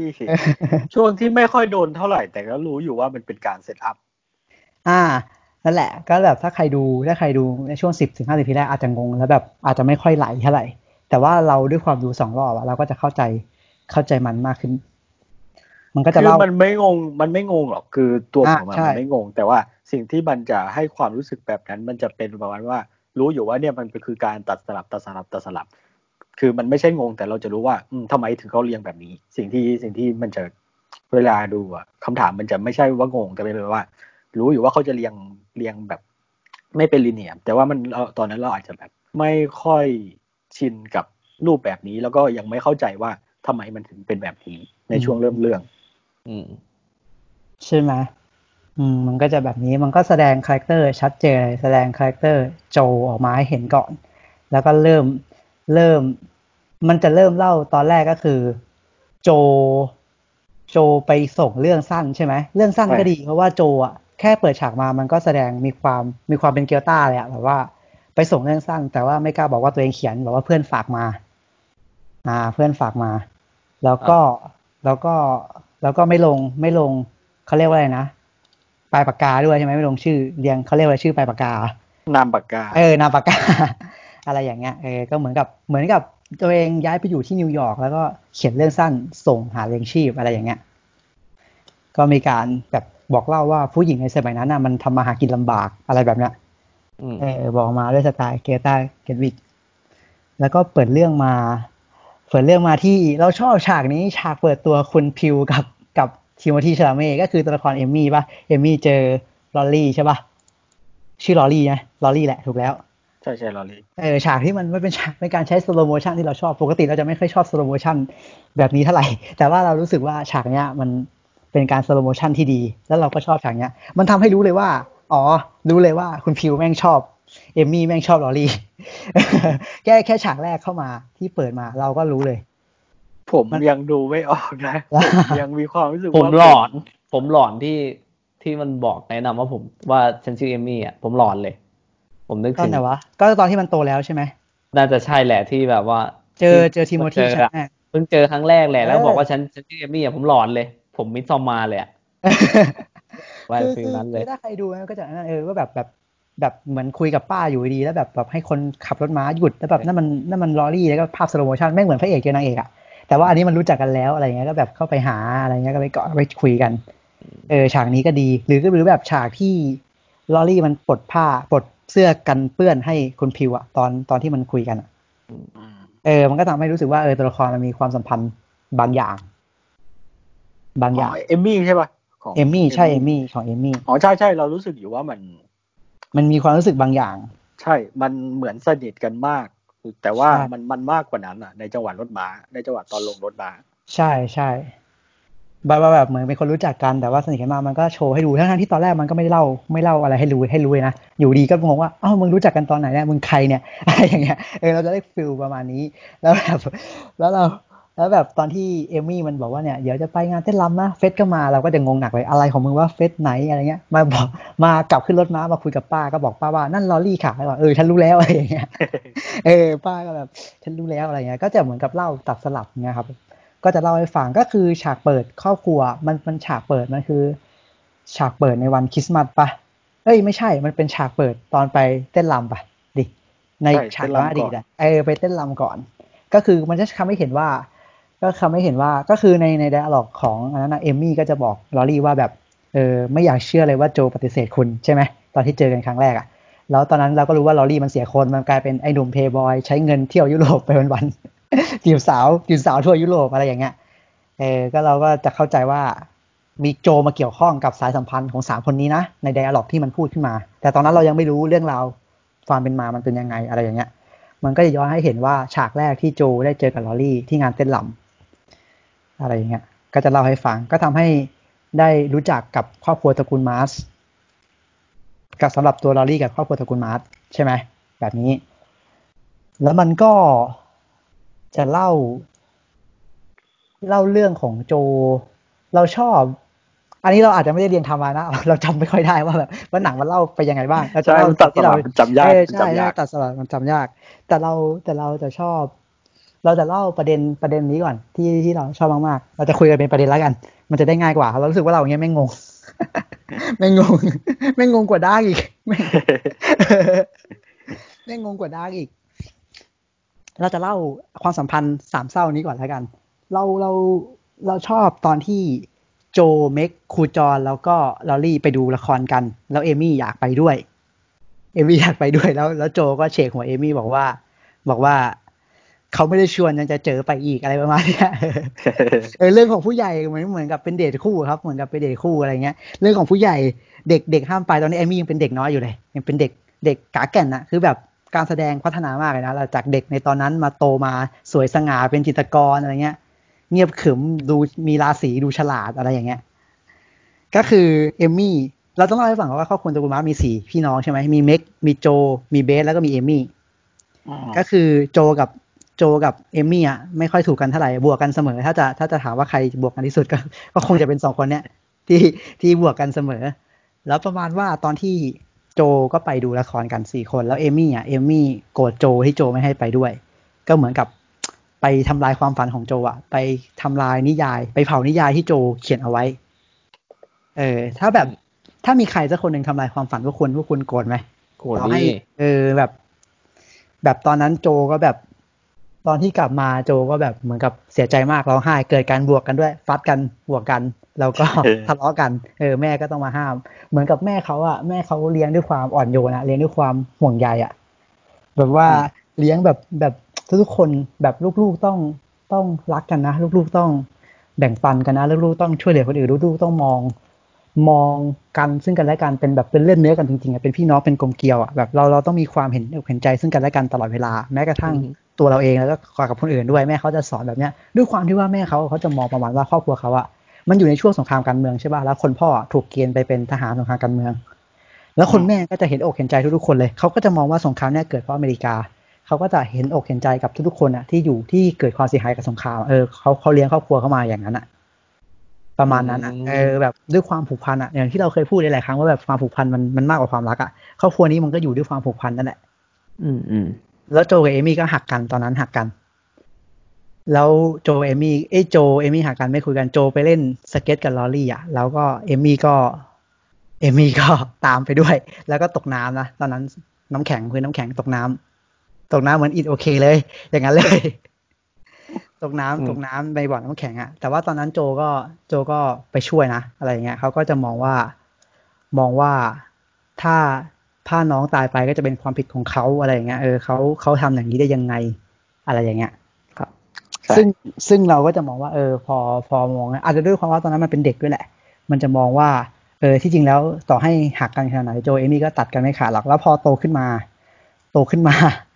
โตขึ้นมาก็เราก็จะรู้ด้วยว่าลอรี่อะขอโจแต่งงาน แล้วโจก็ปฏิเสธ ใช่ไหมโจปฏิเสธลอใช่รี่โจปฏิเสธเออแล้วก็เราชอบตอนปฏิเสธว่ามันยกเหตุผลมาสู้กันอะประมาณว่าประมาณว่าเราเราสองคนไปกันไม่รอดฉันไม่ชอบชนชั้นสูงฉันไม่อยากแต่งงาน แต่ลอรี่ก็บอกว่าลอรี่ชอบโจมากเออเธอเธอจะเป็นนายหญิงที่บ้านฉันเธอจะมีความสุขอะไรอย่างเงี้ยแต่ว่าโจมันมีอุดมการชัดเจนครับ คือยุคนั้นอะเราต้องบอกว่าผู้หญิงอะจะถูกมองว่า จะถูกว่าไม่ว่ายังไงก็ต้องตามผู้ชายอะเออต้องยังไงก็ต้องตามผู้ชายอะแบบว่าไม่สามารถทำงานหาเลี้ยงชีพเองได้เอาพูดอย่างนี้ดีกว่าแต่งงานไปก็แค่อยู่บ้านเลี้ยงลูกประมาณนี้ เออมันมันก็จะมันจะถูกมองนะแต่ว่าโจอยากทำงานอยากนักเขียนอะไรเงี้ยก็จะเหมือนยกประเด็นมาสู้กัน แบบว่าฉันไม่ชอบชนชั้นสูงส่วนเธอจะไม่ชอบงานฉันแน่นอนลอรี่อะไรอย่างเงี้ยอืมเออแบบว่าโจยึดมั่นในอุดมการณ์แล้วก็แบบรักอิสระมากๆ ก็ก็เหมือนกับปฏิเสธลอรี่ไป แล้วก็อันนั้นคือตอนที่อยู่ในช่วงเจ็ดปีที่แล้วคือช่วงเด็กนั่นแหละ แล้วเราก็ชอบชอบตอนที่โจกลับมาบ่นกับแม่มากเลยกลับมากลับมาไม่ใช่บ่นหรอกมันเป็นการระเบิดเป็นการอัดอั้นนะครับ ที่แบบว่าแบบว่าตอนนั้นก็ไคลแม็กซ์ ใช่เราเรารู้สึกว่าตอนแรกแม่เขาถามว่า ตอนแรกโจบอกว่าโจแบบว่า กลับมาคิดดูแล้วอาจจะแต่งงานกับลอรี่อีกครั้งหนึ่งก็ได้มันผ่านมาเจ็ดปีแล้วอะไรอย่างเงี้ยแล้วแม่เขาก็ถามว่า โจรักเขาหรือเปล่า โจรักเขาหรือเปล่า แล้วโจก็บอกว่าหนูชอบให้เขามารักมากกว่า อะไรอย่างเงี้ยเออแล้วแม่เขาก็พูดมาว่า แต่มันไม่เหมือนเรารักใครเออซึ่งอันเนี้ยเรารู้สึกว่ามันมีมีอะไรมากกว่า แล้วโจก็ระเบิดออกมาประมาณว่า หนูหนู บอกว่าผู้หญิงอะเป็น เป็นผู้หญิง เป็นผู้หญิงอะมันมีจิตวิญญาณ มันมีความสง่างาม มันมีความเป็นตัวของตัวเอง มันยืนด้วยเรื่องข้ามตัวเองได้อะไรอย่างเงี้ยครับผมไม่จำเป็นต้องต้องพูดถึงเรื่องแต่งงานแบบแบบเหมือนกับเบื่อมากเวลา เวลาที่ใครๆพูดถึงแต่ผู้หญิงพูดถึงแต่ความรักอะไรแบบเนี้ยอืมอืมอืมเออ แล้วโจก็จบประโยคด้วยว่า แต่แต่หนูเหงาเหลือเกิน เออ แต่หนูเหงาเหลือเกินโจจบประโยคเนี้ยเราก็รู้สึกว่าโหฉากเนี้ยแม่งแม่งดีมากรู้สึกว่า โหโจ เป็นผู้หญิงสมัยใหม่มันมันก็มีความรักได้ เข้าใจปะเข้าใจฟีลเออแบบเออแบบโจก็แบบ เหมือนกับว่าเขาเขาคิดว่าเวลาถ้าเขาแต่งงานไปอะเขาก็จะเป็นได้แค่ภรรยากับแม่ เออเขาจะไม่ได้เป็นนักเขียนหรืออะไรแบบเนี้ย ของเขาอะ เออ ใช่แล้วเขาก็รอรอวันที่ลอรี่จะกลับมา เหมือนกับว่าถ้าลอรี่ขออีกครั้งหนึ่งเขาก็จะยอมรับลอรี่อะไรอย่างเงี้ยอ่าแต่ว่าพอลอรี่กลับมาลอรี่แต่งกับเอมี่ไปแล้ว เอออ๋อใช่ลอรี่แต่งกับเอมี่เอมี่ไปแล้วอันนี้แล้วคือเรื่องทั้งหมด ไม่ไม่ไม่เดี๋ยวดิอ๋ออันนี้แค่โอเคเป็นประเด็นโอเคเป็นเป็นบางประเด็นดิโอเคโอ้โหจบแค่นี้ไม่ได้โอเคนึกว่าจบแค่นี้ อันนี้เราจะเล่าเป็นประเด็นไง ก็คือคือเราจะพูดถึงเรื่องความสัมพันธ์นั่นแหละก็คือเออเนี่ยเออคือก็คือก็คือลอรี่ก็เลือกเลือกเอมี่ไป มันก็มีประเด็น ก็คือเขาเขาไปยุโรปด้วยกันไง คือเอมี่ก็ไปของเอมี่แล้วลอรี่ก็ไปของลอรี่แล้วบังเอิญมาเจอกันที่ที่เราบอกตอนเจอรถม้านั่นแหละเขาไปเจอกันที่ฝรั่งเศส อืม แล้วเขาก็เหมือนกับ ตอนนั้นตอนนั้นโจก็ปฏิเสธลอรี่อยู่แล้วไงลอรี่ก็เลยกลายเป็นเพย์บอยเที่ยวยุโรปไม่ไม่อะไรเป็นเพย์บอยเที่ยวยุโรปไป ส่วนเอมี่ก็ไปอยู่กับป้ามาร์ชป้ามาร์ชเป็นป้าที่รวยครับผมเอมี่ก็ไปเป็นจิตรกรอยู่ที่ฝรั่งเศส แล้วก็เติบโตครับเติบโตอย่างสง่างาม แบบว่าจากจากเด็กสาวกาแก่นจอมแก่นในตอนนั้นก็เป็นจิตรกรเงียบขรึม อะไรอย่างเงี้ย แล้วก็แบบเหมือนป้ามาร์สเขาก็แบบให้ให้ให้เอมี่อะไปมั่นกับเฟดวอนก็คือคนรวยคนหนึ่งนั่นแหละ อะไรแบบนี้นก็คือเป็นคนรู้จักของลอรี่นั่นแหละ แล้วแล้วเราก็ชอบก็ชอบมากตอนที่ทุกทั้งคู่เจอกันที่ฝรั่งเศสใช่ปะแล้วอืมลอรี่มันก็ล้อเลียนล้อเลียนเอมี่ว่าแบบว่าแบบว่าเป้าหมายก็คือจับผู้ชายที่รวยอะไรเงี้ยจับผู้ชายเองไม่รักอะไรอย่างเงี้ยเออเหมือนกับเออเธอมายุโรปเธอมาเงี้ยเธอก็แค่แบบมามาอยู่กับมาจับผู้ชายอะไรอย่างเงี้ยแหละเออแล้วเราเราชอบมากเราชอบตรงที่เอมี่เช็คกลับเช็คกลับด้วยเหตุผลเรื่องกฎหมายเรื่องการสมรสเรื่องครอบครัวมาก เราชอบมากเลย เรารู้มันทำให้ตัวละครพัฒนามาก เพราะมันมันไม่ได้มันไม่ได้มองว่าเอมี่เป็นพวกบ้าทุนนิยมบ้าวัตถุนิยมอะเออเรารู้สึกว่าตัวเนี้ยตัวละครเนี้ยมันเป็นตัวละครที่ฉลาดแล้วก็เติบโต เอมี่เล่าให้ฟังว่า ว่าถ้าฉันจะรวยด้วยการแต่งงานมันผิดตรงไหน เออ เพราะว่าต่อให้ฉันรวยฉันแต่งงานสมบัติของฉันก็เป็นของผู้ชาย ฉันรวยฉันแต่งงาน ฉันมีลูกลูกก็เป็นของผู้ชาย เออ ไม่ว่าอะไรถ้าฉันแต่งงานไปก็มันก็เป็นของผู้ชายแล้วมันผิดด้วยเหรอถ้าถ้าฉันจะ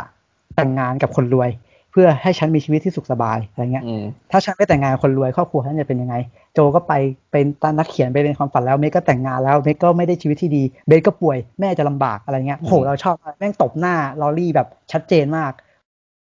มันก็ทำแสดงให้เห็นว่าจากเด็กสาวกาแก่นในตอนนั้นตอนนี้เติบโตมาอย่างสง่างามแล้วอืมเราก็รู้สึกว่ามันเป็นการพูดถึงศักดิ์ศรีของเธอด้วย แล้วมันก็เป็นการเล่าถึงระบบแล้วมันเป็นมีเฟมินิสต์อะมันเป็นความเฟมินิสต์ที่แบบอืมไม่ได้ยัดเยียดแล้วมันก็ไม่ได้เอาแต่โทษแต่ผู้ชายด้วย มันเล่าถึงปัญหาแล้วก็โครงสร้างที่มันเป็นมาอย่างยาวนานอะเออมันมันสิ่งที่เอมี่พูดเอมี่ก็ไม่ได้พูดถึงการโทษผู้ชายแต่เอมี่ก็พูดว่าสิ่งเนี้ยมันเป็นมานานแล้ว แล้วมันควรถูกได้รับการแก้ไขอะไรเงี้ยเออซึ่งมันก็เป็นการตอกหน้าลอรี่ได้ทำให้ลอรี่ได้คิดหลาย ๆ อย่างว่าแบบเออถึงแม้เอมี่จะไม่รักเขาแต่เขาก็แต่ก็ทำเพื่อทำเพื่ออนาคตตัวเองอะทำเพื่อความสุขสบายของครอบครัวอ่า มันมีมันมี dialogue อยู่แล้วว่าป้ามาร์ชเนี่ย สอนเอ็มใช่ใช่สอนเอมมี่ใช่เรื่องนี้ใช่แล้วก็ พูดไปว่าเอ่อโจนั้นก็เหมือนจะใจแตกไปแล้ว ส่วน ใช่คือตอนแรกอะ คนอื่นก็ป้าม้าอะการที่เราเราจำได้เราจะเล่าให้ฟังอ่าก็คือคือป้ามาเขาเป็นป้าของเขาเขาเป็นป้าของพ่อใช่ป่ะเขาเป็นพี่ของพ่อ แล้วเขาก็เขาก็เกลียดเกลียดครอบครัวของเนี้ยไม่เชิงเกลียดหรอกเขาจะมองว่า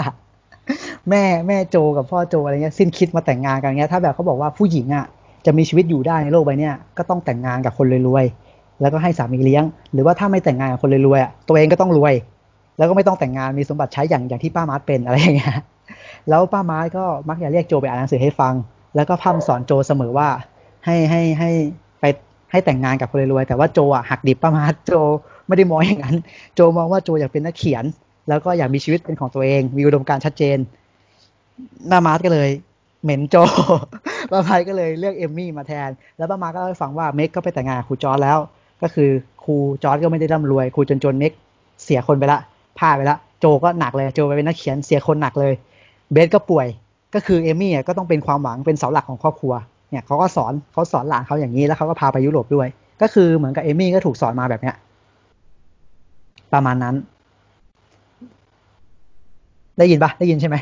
ใช่ใช่ใช่ได้ยินได้ยินทุกคนดูเราเงียบๆหมดเลย เราปิดไมค์ฟังอยู่มันเราจะเสียบสายชาร์จอ๋อมันเสียงดังเออนั่นแหละ มันมันก็จะเป็นระบบโครงสร้าง ซึ่งซึ่งเรารู้สึกว่ามันประเด็นเนี้ยมัน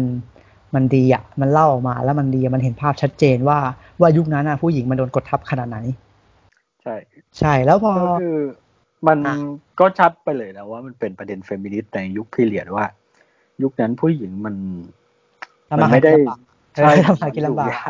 มันใช่อยู่ยากจริง ๆ ยากกว่ามันยืนด้วย Burning ลำแข้งอีกใช่ มันยืนด้วยลำแข้งยากมาก นั่นแหละ แล้วพอมันก็เป็นอย่างนั้นอะแล้วมันก็ทำให้ให้เอมมี่ เลือกตัดสินใจอย่างนั้น แต่แต่สุดท้ายเอมี่ก็ก็ปฏิเสธเฟสวอนนะใช่ไหมเพราะว่าเอมมี่ก็ไม่ได้รักเขาก็ก็ยังเชื่อในคำพูดที่ที่ลอรี่พูด แต่ก็แต่ก็ไม่ได้หวังแต่ว่าสุดท้ายลอรี่ก็มาเหมือนมาสารภาพรัก ทั้งคู่ก็เหมือนจะได้แต่งงานกัน แล้วก็กลับมาแล้วโดยที่โจก็เพิ่งมารู้ว่าทั้งคู่แต่งงานกันอะไรอย่างเงี้ยซึ่งซึ่งตรงเนี้ยในเรื่องความสัมพันธ์อะเราว่าตรงเนี้ยมันดี ประเด็นตรงเนี้ยมันดี เพราะว่า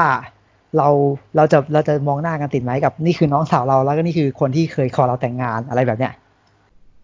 เออมันมันก็พูดถึงเรื่องความผูกพันนะว่าแบบครอบครัวเนี้ยถูกเลี้ยงมายังไงเออว่าแบบเราจะอยู่เองได้ไหมอะไรเงี้ยแต่ทางที่ตัวเองก็รออยู่อะตัวเองก็รอว่าถ้าเขาขออีกครั้งหนึ่งตัวเองก็จะแต่งงานกับเขาอะไรเงี้ยเราจะกินข้าวร่วมโต๊ะเดียวกับกับกับน้องตัวยเองได้ไหมอะไรอย่างเงี้ย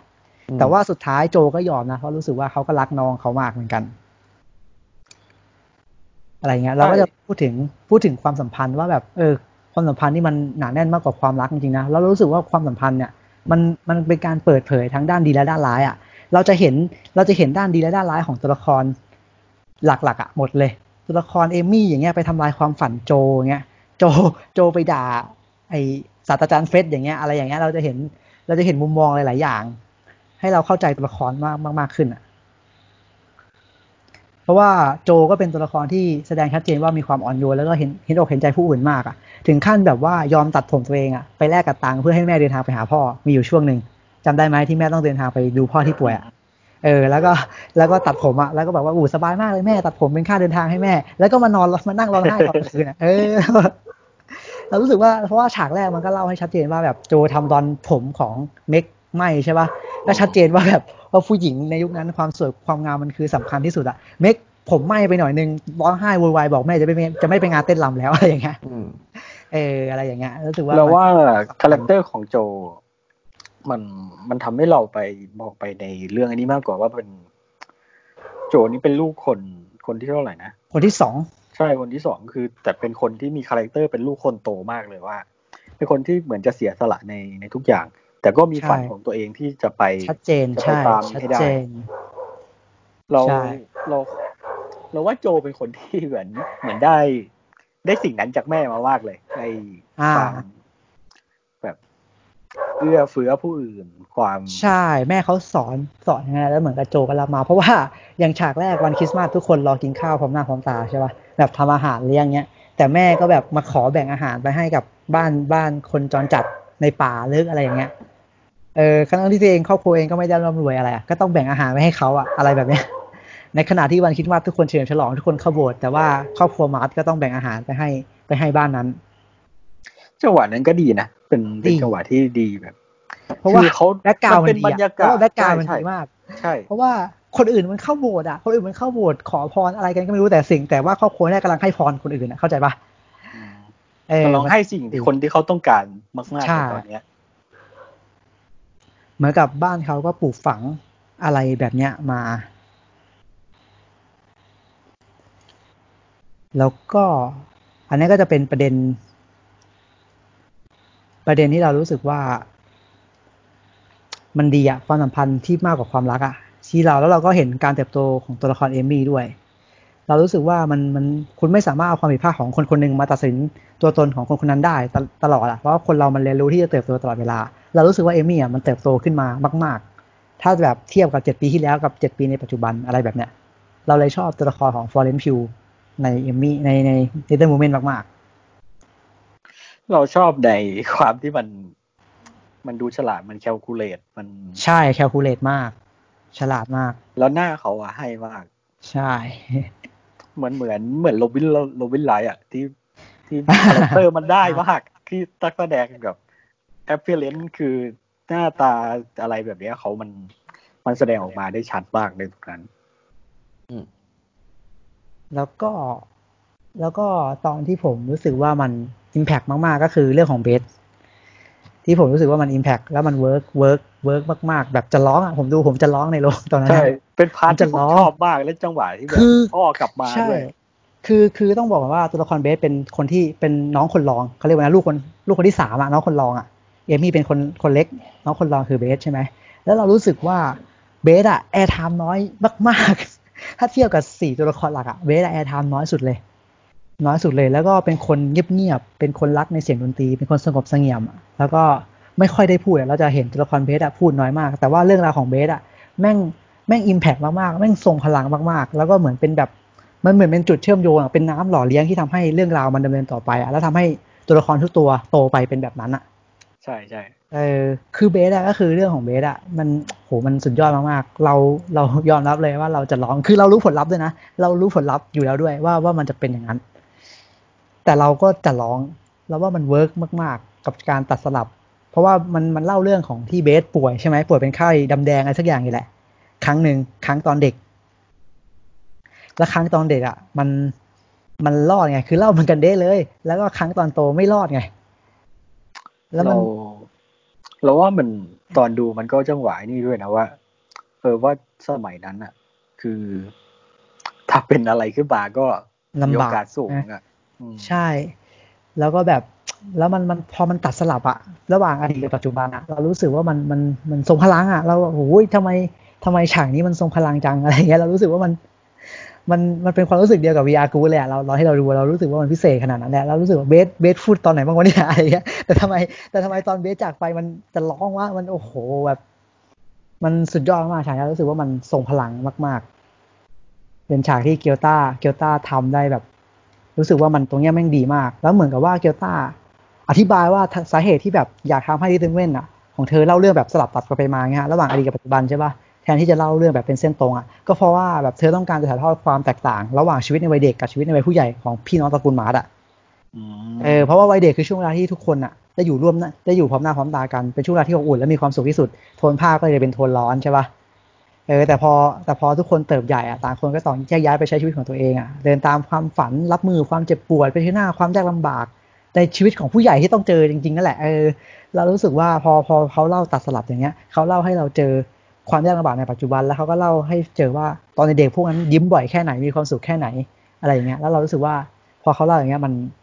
มันเฟี้ยวอะ มันเฟี้ยวมากแล้วมันก็มันมันทรงพลังในหลายอย่างอะแแล้วชั้นเชิงในการเล่ามันดีด้วย ซึ่งฉากเบสแม่งดีมากสำหรับเราอะสำหรับเราเราชอบมากๆ คือช่วงที่เบสป่วยกับพ่อกลับมาแล้วพ่อก็เข้าโรงพยาบาลด้วย มันมันหนักตรงนั้นมันหนักจริงใช่มันหนักจริงๆ ใช่ก็คือเราเนี่ยตรงเนี้ยตรงเนี้ยมันมันดีอะเราแบบโมเมนต์โมเมนต์ความเศร้าแม่ง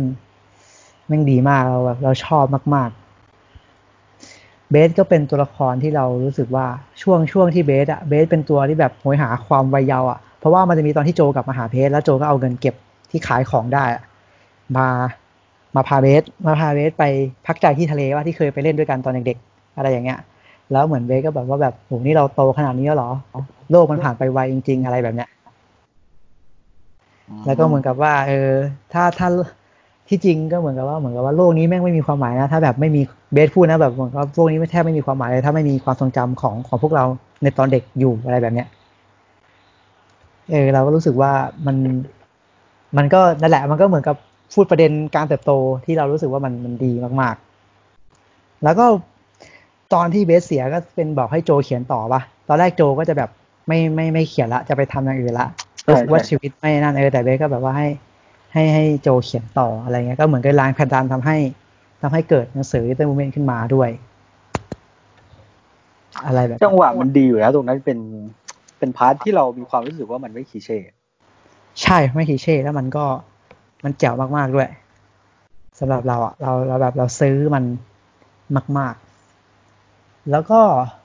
แล้วก็เรื่องของเมกอะเรื่องของเมกเป็นไงแบบตอนที่เมกจะแต่งงานแล้ว แล้วโจมาบอกว่าให้พาหนีอะโจบอกว่าโจจะพาหนีอะแล้วแบบว่าเมกเมกแสดงละครเก่งมากเมกไปเป็นนางเอกละครเวทีเถอะอะไรเงี้ยแล้วเดี๋ยวโจจะเขียนเรื่องให้ให้เมกเล่นเองอะไรเงี้ยแล้วเมกก็บอกว่าเมกจะเป็นภรรยาแล้วจะกลายเป็นแม่อะไรเงี้ยแล้วแบบนี่คือนี่คือความฝันของเมกแล้วถ้าความฝันของเมกไม่เป็นของโจก็แปลว่ามันไม่ได้ไร้ค่าอะไรแบบเนี้ย เออตรงเนี้ยนุกดูแล้วนุกรู้สึกยังไงบ้างอะยังไงนะไร้ค่ายังไงนะก็คือโจบอกว่าที่โจมันจะพาหนีไงในวันงานแต่งอะอ่า อ่าแล้วเมกบอกว่าเมกกำลังจะแต่งงานเมกกำลังจะเมกกำลังจะกลายไปเป็นภรรยา แค่แค่ความฝันของพี่ไม่เหมือนของเธอ ก็ใช่ว่ามันจะเป็นสิ่งที่ไร้ค่าอะไรอย่างเงี้ยอ๋อใช่ใช่ก็คือมุมมองของเรามันไม่เหมือนกันไงใช่ในในตรงนี้มันก็มีความรู้สึกนะอย่างพวกเราเหมือนพวกเรายังเด็กอะพวกเรานี่ก็ยี่สิบกลางๆก็ยังมีฝันมีอะไรอยู่ ใช่ ความรับผิดชอบยังไม่มาก เราอาจจะแบบมีมีมีการเทใจไปให้โจค่อนข้างเยอะว่าเออเป็นตัวเองด้วยเราเราจะมีฝันที่แรงมีความมุ่งมั่นความฝันที่แรงกล้าด้วยแล้วมันก็ทำให้แบบอย่างเราเราได้ฉุดคิดอยู่นะว่า เออบางทีคนอื่นเขาอาจจะไม่ได้ไม่ได้ไม่ได้มุ่งมั่น มุ่งตรงไปหาอะไรแบบนั้นอย่างเรา ใช่เขาอาจจะมองมองโลกในความเป็นจริงมากกว่า ใช่ว่าเขาเขาต้องถึงเวลาที่เขาต้องรับผิดชอบแล้ว ถึงเวลาที่เขาต้อง ต้องมีชีวิตที่มันที่มันเปลี่ยนไปแล้ว อืม ต้องเป็นผู้ใหญ่แล้วไม่ใช่เด็กเกือบโตอะไรเงี้ยเออต้องต้องคิดจริงจังแล้วอะไรเงี้ยคือคือตอนเราดูเราก็เทใจไปให้โจเพราะเราเพราะเราเป็นแบบโจเราจะบอกว่าเราเราเป็นแบบโจอะไรเงี้ยแล้วโจ แล้วก็เมกก็แต่งงานแล้วโจแบบโจจริงจังมากว่าจะพาหนีเพราะว่าแบบเพราะโจก็คิดว่าผู้หญิงในยุคนั้นถ้าแต่งงานก็จะเป็นได้แค่ภรรยานั่นนั่นหมายความว่าเมกจะไม่มีจะไม่สามารถเป็นนักแสดงได้นะเมกจะ ต้องจบความฝันลงเท่านี้อะไรเงี้ยแต่เมกก็บอกว่าความฝันของเมกอะก็คือการเป็นภรรยานี่แหละ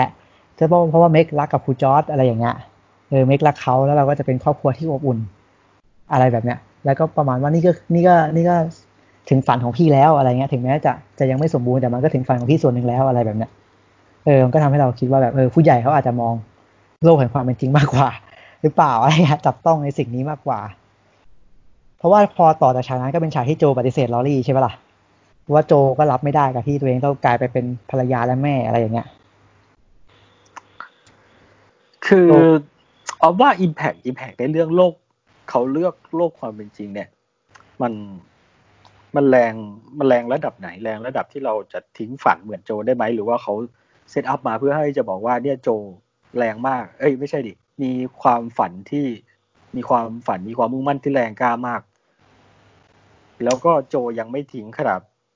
ขนาดพังขนาดนั้นใช่ไหมขนาดขนาดพังขนาดนั้นยังนั้นอยู่ เราว่ามาแล้วแต่มุมมองคนนะ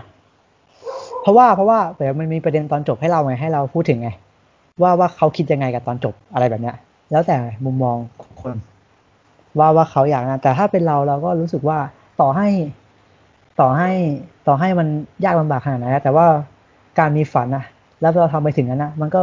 เป็นหนึ่งในความสำเร็จของมนุษย์คนหนึ่งมาก ๆ แล้วอะใช่แต่ว่ามันมันมันเห็นได้ว่าโจโจเนี่ยสำเร็จในตอนจบ ใช่แต่ว่า เราเราว่ามันก็ออกมาที่ค่อนข้างจะลงตัวอยู่นะว่าการเซตอัพในเรื่องโลกความจริงมัน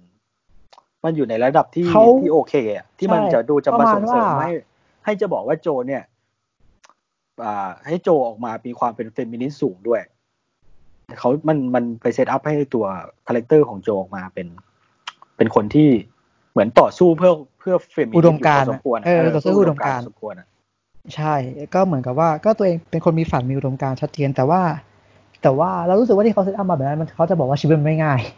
ชีวิตมันไม่ง่าย ชีวิตไม่เคยง่ายเออชีวิตมันไม่เคยง่าย แล้วเราก็แล้วเราก็แล้วแต่มุมมองว่าเขาจะบอกว่าเราถ้าถ้าถ้าจะมองแบบนั้นก็ได้มองนั้นก็ได้ หรือว่ามองแบบว่าต่อให้มันยากอะแต่ถ้าเราไปถึงจุดนั้นได้ แม่งแม่งก็สำเร็จทั้งชีวิตแล้วอะเราสามารถพูดได้ว่าเราได้ใช้ชีวิตอย่างเต็มที่แล้วอะ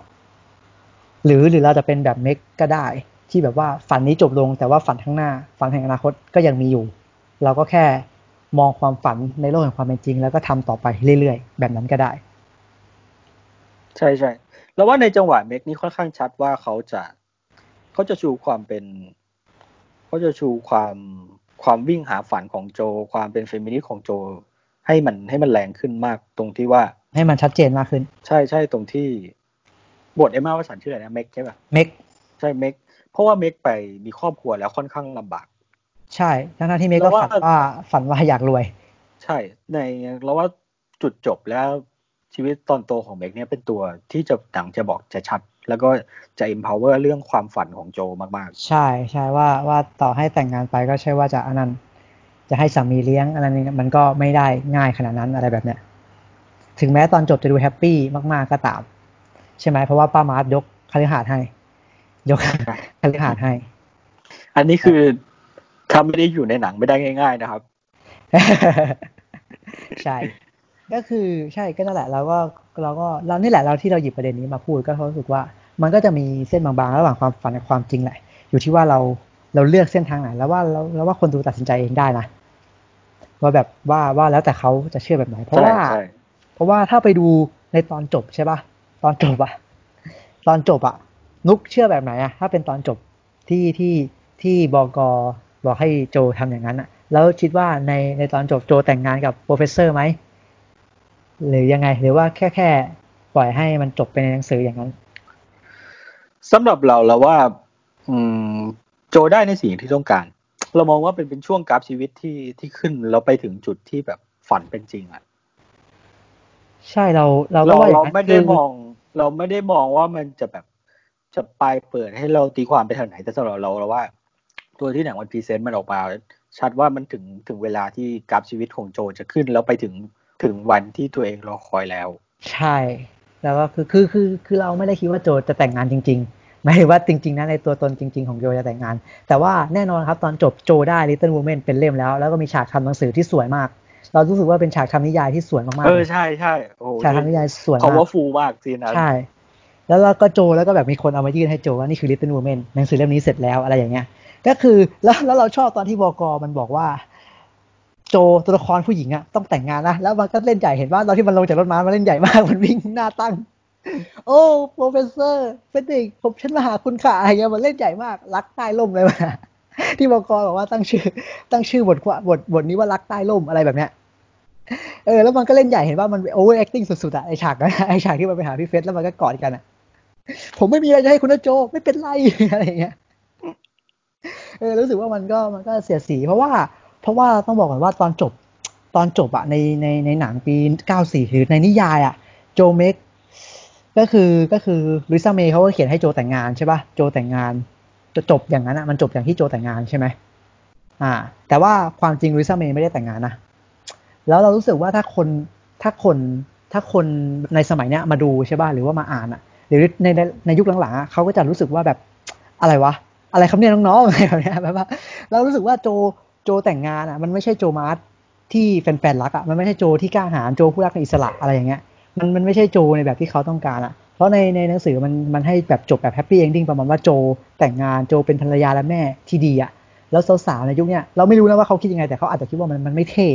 เรารู้สึกว่าเกียวต้าก็จะมองว่าแบบถ้ามันจบอย่างนั้นอะมันมันมันมันเท่เว้ยมันไม่มันโคตรไม่เท่เลย แล้วมันไม่ใช่โจที่แฟนๆหลงรักอะเออก็คือเขามันก็เลยใช่เขาก็เลยเขียนตอนจบให้มันเป็นอย่างนั้นให้เราคิดเอาเองว่าว่ามันจะเป็นยังไง แล้วมันก็เหมือนกับว่า เพราะว่าเพราะว่าตัวจริงของลุยซาเมย์เขาไม่ได้แต่งงานใช่ปะล่ะเขาไม่ได้แต่งงานตัวจริงเขานะเขาไม่ได้แต่งงาน แล้วเขาแล้วเขาจะยอมให้กับ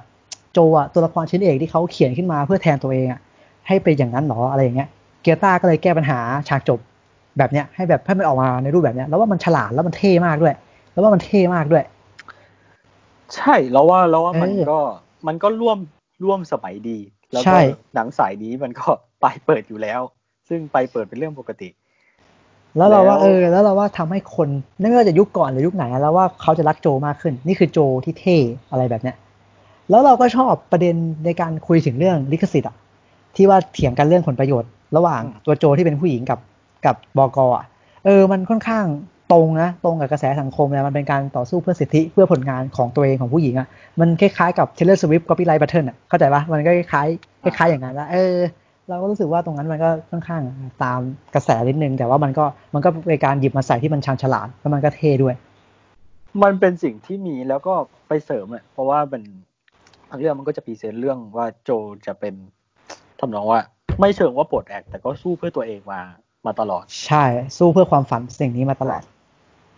อืม แต่ว่าใคร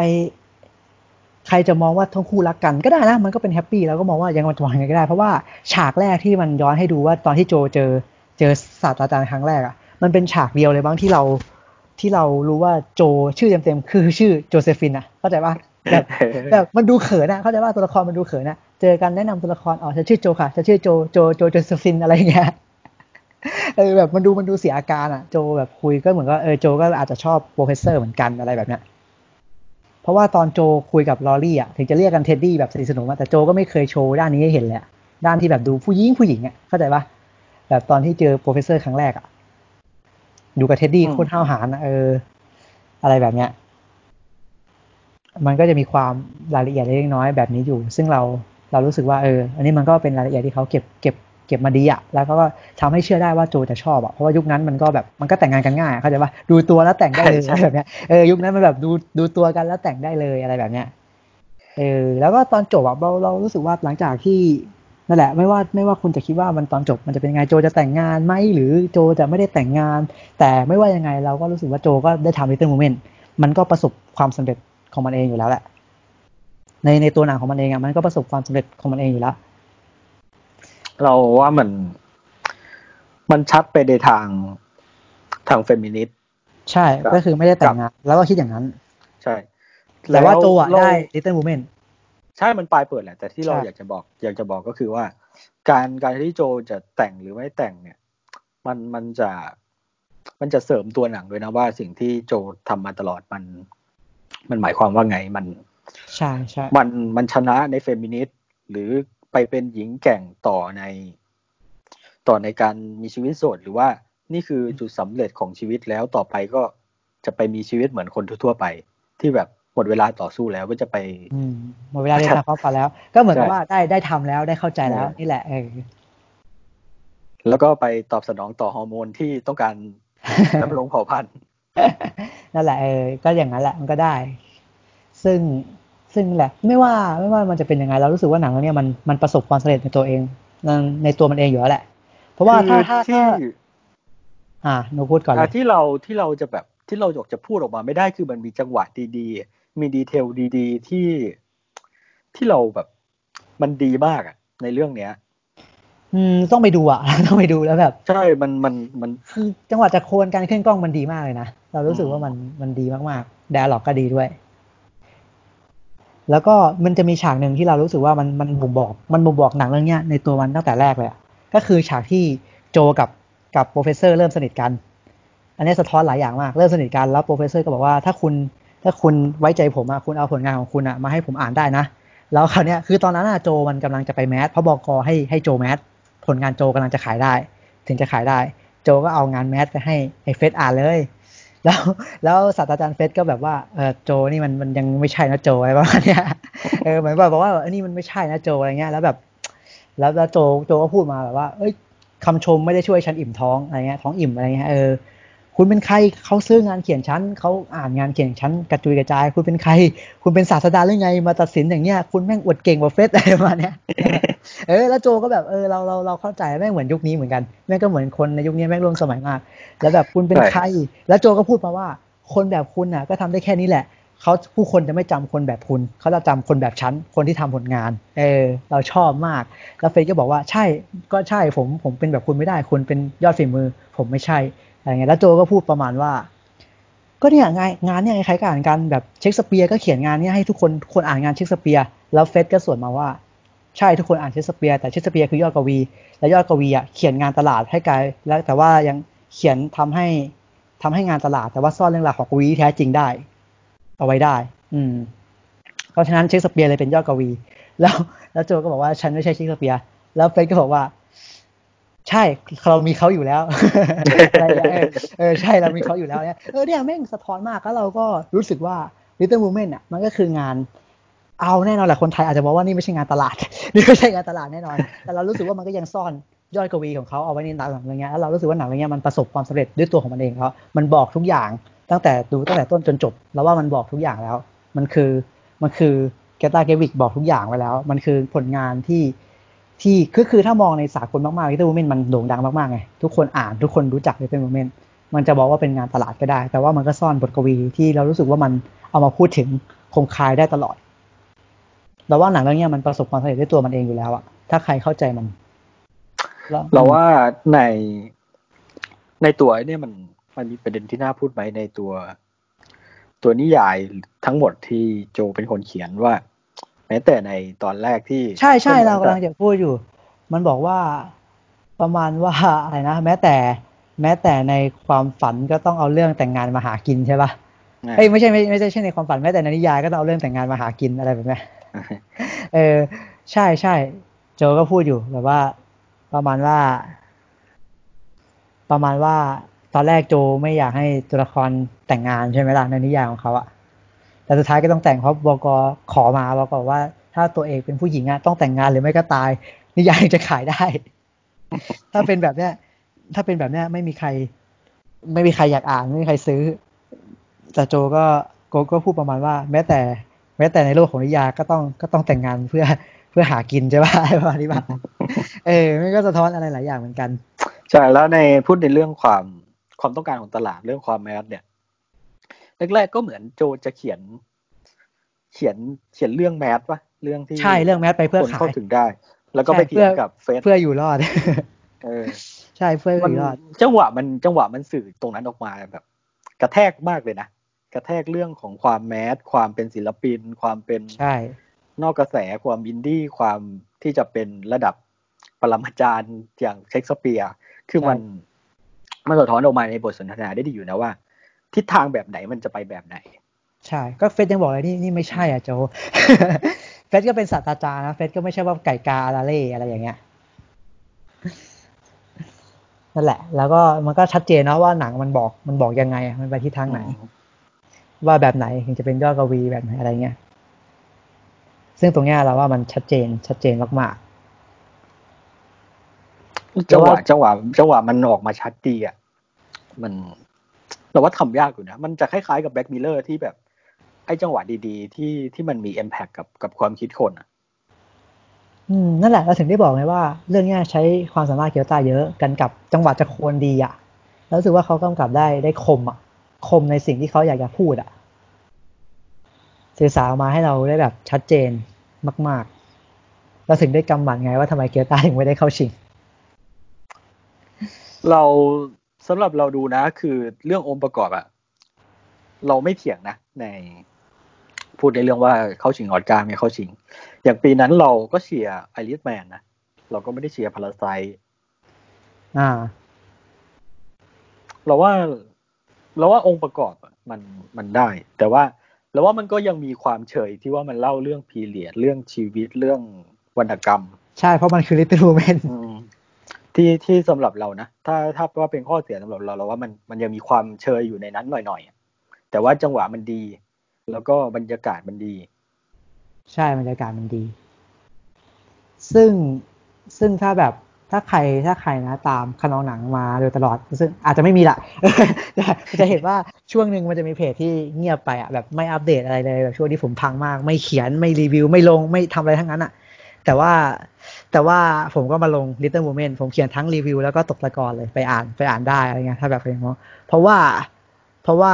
เบสบอกว่าเบสบอกโจว่า บอกให้โจเขียน อืม ก็ให้โจเขียนไปเรื่อย เพราะว่ามันมันไม่ใช่ความฝันของโจนะที่โจเขียนไปเรื่อย แต่เพราะว่ามันเป็นความสุขของโจ ผมก็เลยเขียน Little Moment ขึ้นมา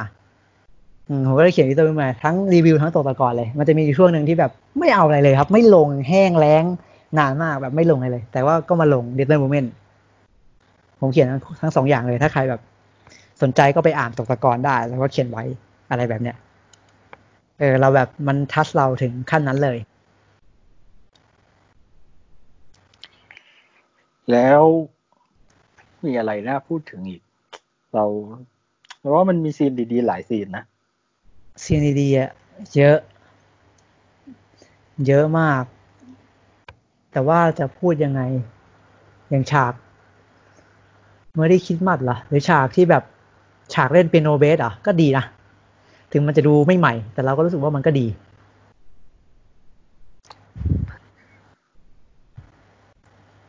แต่ฉากที่เราชอบที่สุดก็คือฉากการตัดสลับอันนั้นแหละ เรารู้สึกว่ามันยอดเยี่ยมมันมันทรงพลังอะสำหรับเราตัดสลับแบบไหนนะของเบสไง เรื่องเล่าเรื่องตอนเบสจากอะตอนเบสไปอะอืมเราว่ามันดีมากตัวช่วงนั้นเป็น part ที่เราชอบมาก เป็น part ที่เราเรา in มากเราเรารู้สึกว่าว่าเขาเล่นเขาเล่นกับไอ้นี่นะที่เขาตัดสลับแบบตอนเด็กตอนโตตอนเด็กตอนโต เพื่อเขาเพื่อเขาจะเล่าว่า ปัญหามันช่วงเนี้ย ก็จะเล่าว่ามันเหมือนกันในตอนเด็กตอนโตเพื่อที่จะบอกว่ามันมันเป็นยังไงมันเล่าปัญหายังไง ใช่ แต่ว่าตอนเด็กเราอยู่กันพร้อมหน้าพร้อมตาไง เราช่วยเหลือซึ่งกันและกัน ตอนโตเราเป็นผู้ใหญ่แล้วอะเรามีภาระหน้าที่เราแยกจากกันอะเราไม่ได้อันนั้นกัน ไม่ได้อยู่ด้วยกันพร้อมหน้าพร้อมตาเราไม่ได้ขนาดจะให้เอมี่กลับมายังไม่ได้ให้เอมี่กลับมาเลย ในความรู้สึกเรานะตอนโตเราว่าตอนโตมันน้อยมากมันเราไม่ค่อยมีความรู้สึกว่า สี่คนเนี้ยจะจากกันสักเท่าไหร่ในในความรู้สึกเรา คือเราไม่ได้บอกว่ามันแย่นะแค่เราตอนเราดูหรือสตอรี่ที่เราได้รับมาเรามีความรู้สึกว่ามัน ตอนโตมันมันน้อย มันเล่าน้อยใช่ไหมมันเล่าน้อยก็แค่เล่าว่าแล้วโจเราไปทำหนังสือ แล้วโจก็ต้องกลับมาดูเบสแค่นั้น ใช่ไหมใช่เราว่ามันอืมเรามีความรู้สึกว่าสี่คนนี้เหมือนไม่ได้จากกันเนาะไม่ได้จากกันเลยเพราะว่าเหมือนยังอยู่ด้วยกันตลอดเลย เพราะว่ามันสลับไปหาช่วงอดีตบ่อยครั้งไง เพราะว่าช่วงอดีตอยู่ด้วยกันตลอดแน่นแฟนมากอยู่ด้วยกันแทบทุกซีนเลย เออ แล้วก็มีฉากหนึ่งฉากที่ตอนที่โจเริ่มเขียนเรื่อง Little Women เนี่ย แล้วแล้วแบบที่ที่เม็กกับเอมี่ถามว่าเขียนอะไรอยู่โจบอกว่าเรื่องเรื่องไม่น่าสนใจ เรื่องไม่สำคัญ ใครใครจะมาใครจะมาสนใจ พวกเราหัวเราะและร้องไห้ในบ้านกัน ใช่ไหมโจพูดประมาณเนี้ยแล้วเอมี่บอกว่ามัน มันจะน่าสนใจหรือไม่น่าสนใจเพราะว่ามันน่าสนใจนะเพราะว่ายังไม่มีใครเคยทำอะไรแบบเนี้ยยังไม่มีใครเคยทำยังไม่มีใครเคยเล่า ในในตอนที่โจกำลังจะทำหนังสืออะอืมอันนี้ก็อันนี้ก็น่าสนใจแล้วรู้สึกว่าเรื่องเล็กน้อยบางเรื่องอะถ้ามันยังไม่เคยมีใครเอามาเล่า อะ เราเอามาเล่าได้ มันก็จะกลายเป็นเรื่องใหม่ทันที มันเป็นเรื่องที่สามารถทำเป็นทอสเทาได้ ถ้าแล้วถ้าจะพูดในเรื่องว่า Little Woman เนี่ยเออในถ้าในยุคนี้มันอาจจะอาจจะเชยอาจจะเก่าไปแต่ว่า เก่าเลยร้อยห้าสิบปีได้มั้งเราถ้าพูดในในแบบเชิงลอจิกหน่อยได้ว่า เออถ้ามันก็น่าจะมีไป อย่างเชคสเปียร์มันก็เรื่องราวประมาณนี้ไหมว่า เรื่องคนในครอบครัวเรื่อง character แบบเนี้ยอืมไม่แน่ใจเหมือนกันไม่เคยอ่านเชคสเปียร์เราเราไม่เราก็ไม่เคยอ่านเชคสเปียร์นะแต่เราได้ยินมาตอนเราไป research Sons of Anarchy เขาว่า Sons of Anarchy มันก็ประมาณนี้แหละ มันก็ประมาณวรรณกรรมเชคสเปียร์นั่นแหละ character มันก็เหมือนเหมือนกัน มันก็ในแนวครอบครัวเหมือนเหมือนกัน เราก็เลยจากตั้งคำถามกับคำพูดคือว่า เออมันมันเชยไหมในยุคนั้น เราก็มีความรู้สึกว่าเรื่องที่เป็นครอบครัวมัน มันไม่น่าจะเชยมันน่าจะพูดกันบ่อยอยู่ อาจจะเป็นเรื่องแมสในยุคนั้นก็ได้นะอืมหรือเปล่า หรือไม่ก็ เรื่องของโจอาจจะเรียวมาก เจแบบซื้อใจได้เออเออ อาจจะเรียวมากอะไรอย่างเงี้ย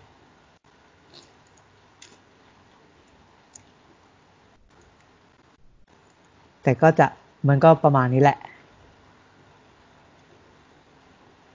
นิตันโมเมนต์อะ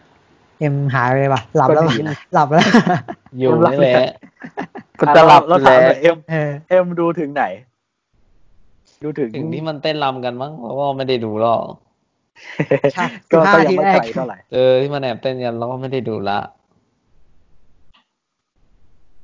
ก็ถ้าใครฟังอาจจะรู้สึกว่ามันมันเป็นเรื่องที่ไม่ยิ่งใหญ่อะมันก็เป็นเรื่องสามัญชนมากใช่ใช่ๆแต่ว่ามันไม่ใช่มันไม่ได้น่าเบื่อนะ เราเรากล้าพูดเลยว่ามันไม่น่าเบื่อ มันสนุก คือแรกๆอะอาจจะต้องอาจจะต้องรอเครื่องติดนิดนึงอะว่าเพราะสตอรี่มันไม่ได้เล่าเป็นเส้นตรงว่าตอนไหนมันเครื่องติดเราก็ต้อง ต้องรอว่าตรงไหนมันจะดีเลทกับเราอะใช่ มันก็มันก็จะประมาณนั้น มันก็เหมือนหนังชีวิตหนัง coming of age แต่แหละทั่วๆไปแหละใช่ต้องรอช่วงคลิก จะมาช้าหน่อยจะมาเร็วหน่อย มันก็จะประมาณนี้เนาะเราก็รู้สึกว่ามันเป็นมันเป็นความรู้สึกที่ดีที่ได้ดูนะสำหรับเรา ถ้าเราก็ทำไม่ได้ฉุกคิดอะไรเยอะอยู่ อืมอืมสำหรับ Little Women นะก็มันก็กับบุตรหมายหนึ่งแห่งการเติบโตอะสำหรับเรานะแล้วก็แล้วก็มองหลายอย่างเปลี่ยนไปเหมือนกันโอเคเอาเรื่อง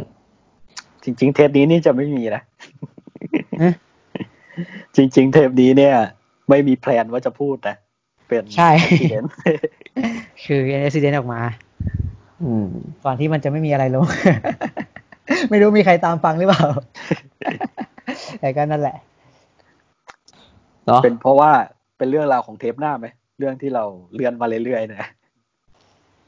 อืม ก็ต้องก็ต้องนั่นแหละดังนั้นเอาไว้เอาไว้เป็นเรื่องของอนาคตแล้วกัน ก็นั่นแหละ เทปนี้ก็จะประมาณนี้แหละ Little Moment ของเรา นะครับประมาณนั้นเนาะใช่ก็โดยรวมก็ประมาณนี้แหละ ถ้าท่านผู้ฟังอาจจะแบบแปลกใจว่าเออทำไมผมไม่พูดก็คือผมดูไม่จบนั่นเองฮะก็คือเรื่องนี้ แล้วก็ไม่คิดด้วยว่าแบบไม่รู้ด้วยว่าจะ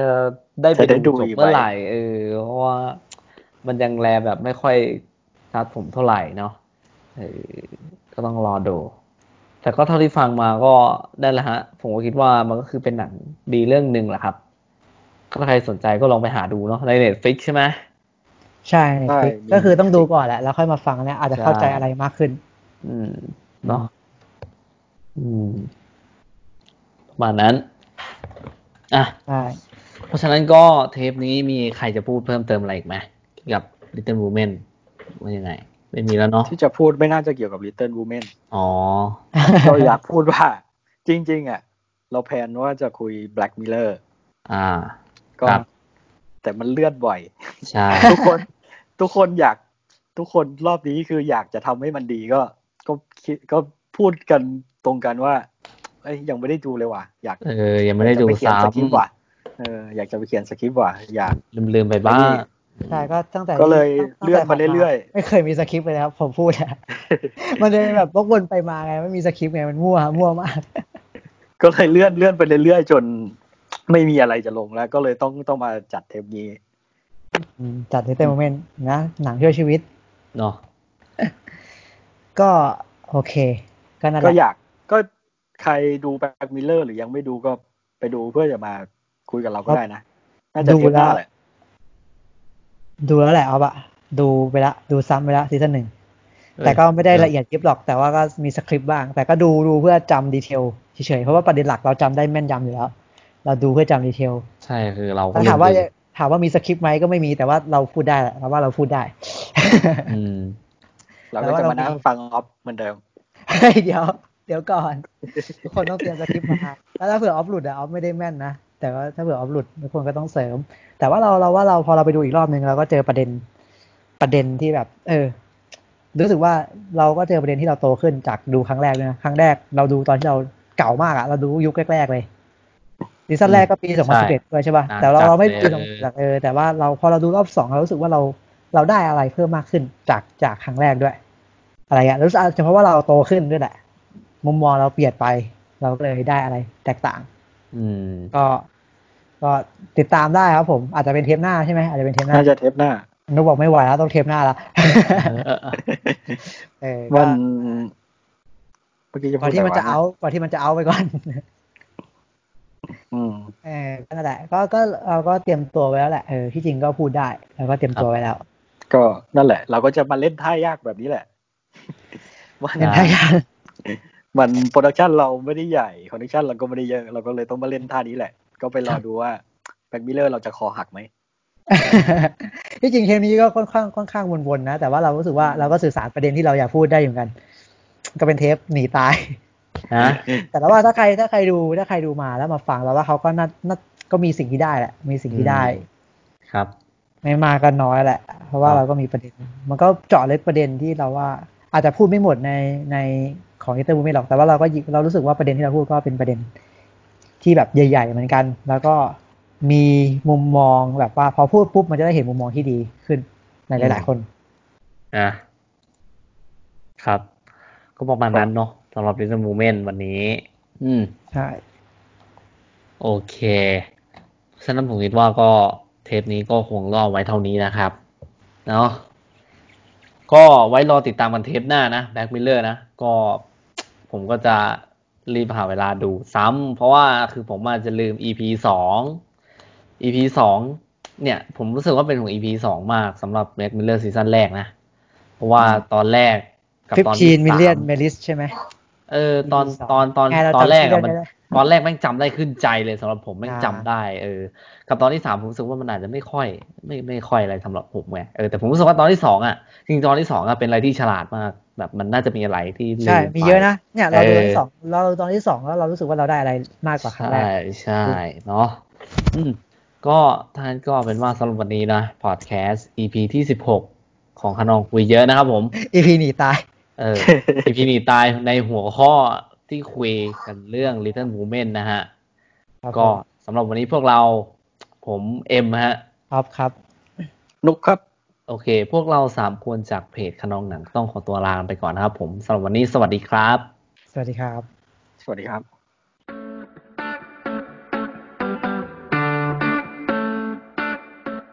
โปรดติดตามขนองหนังพอดแคสต์ได้ต่อเร็วๆนี้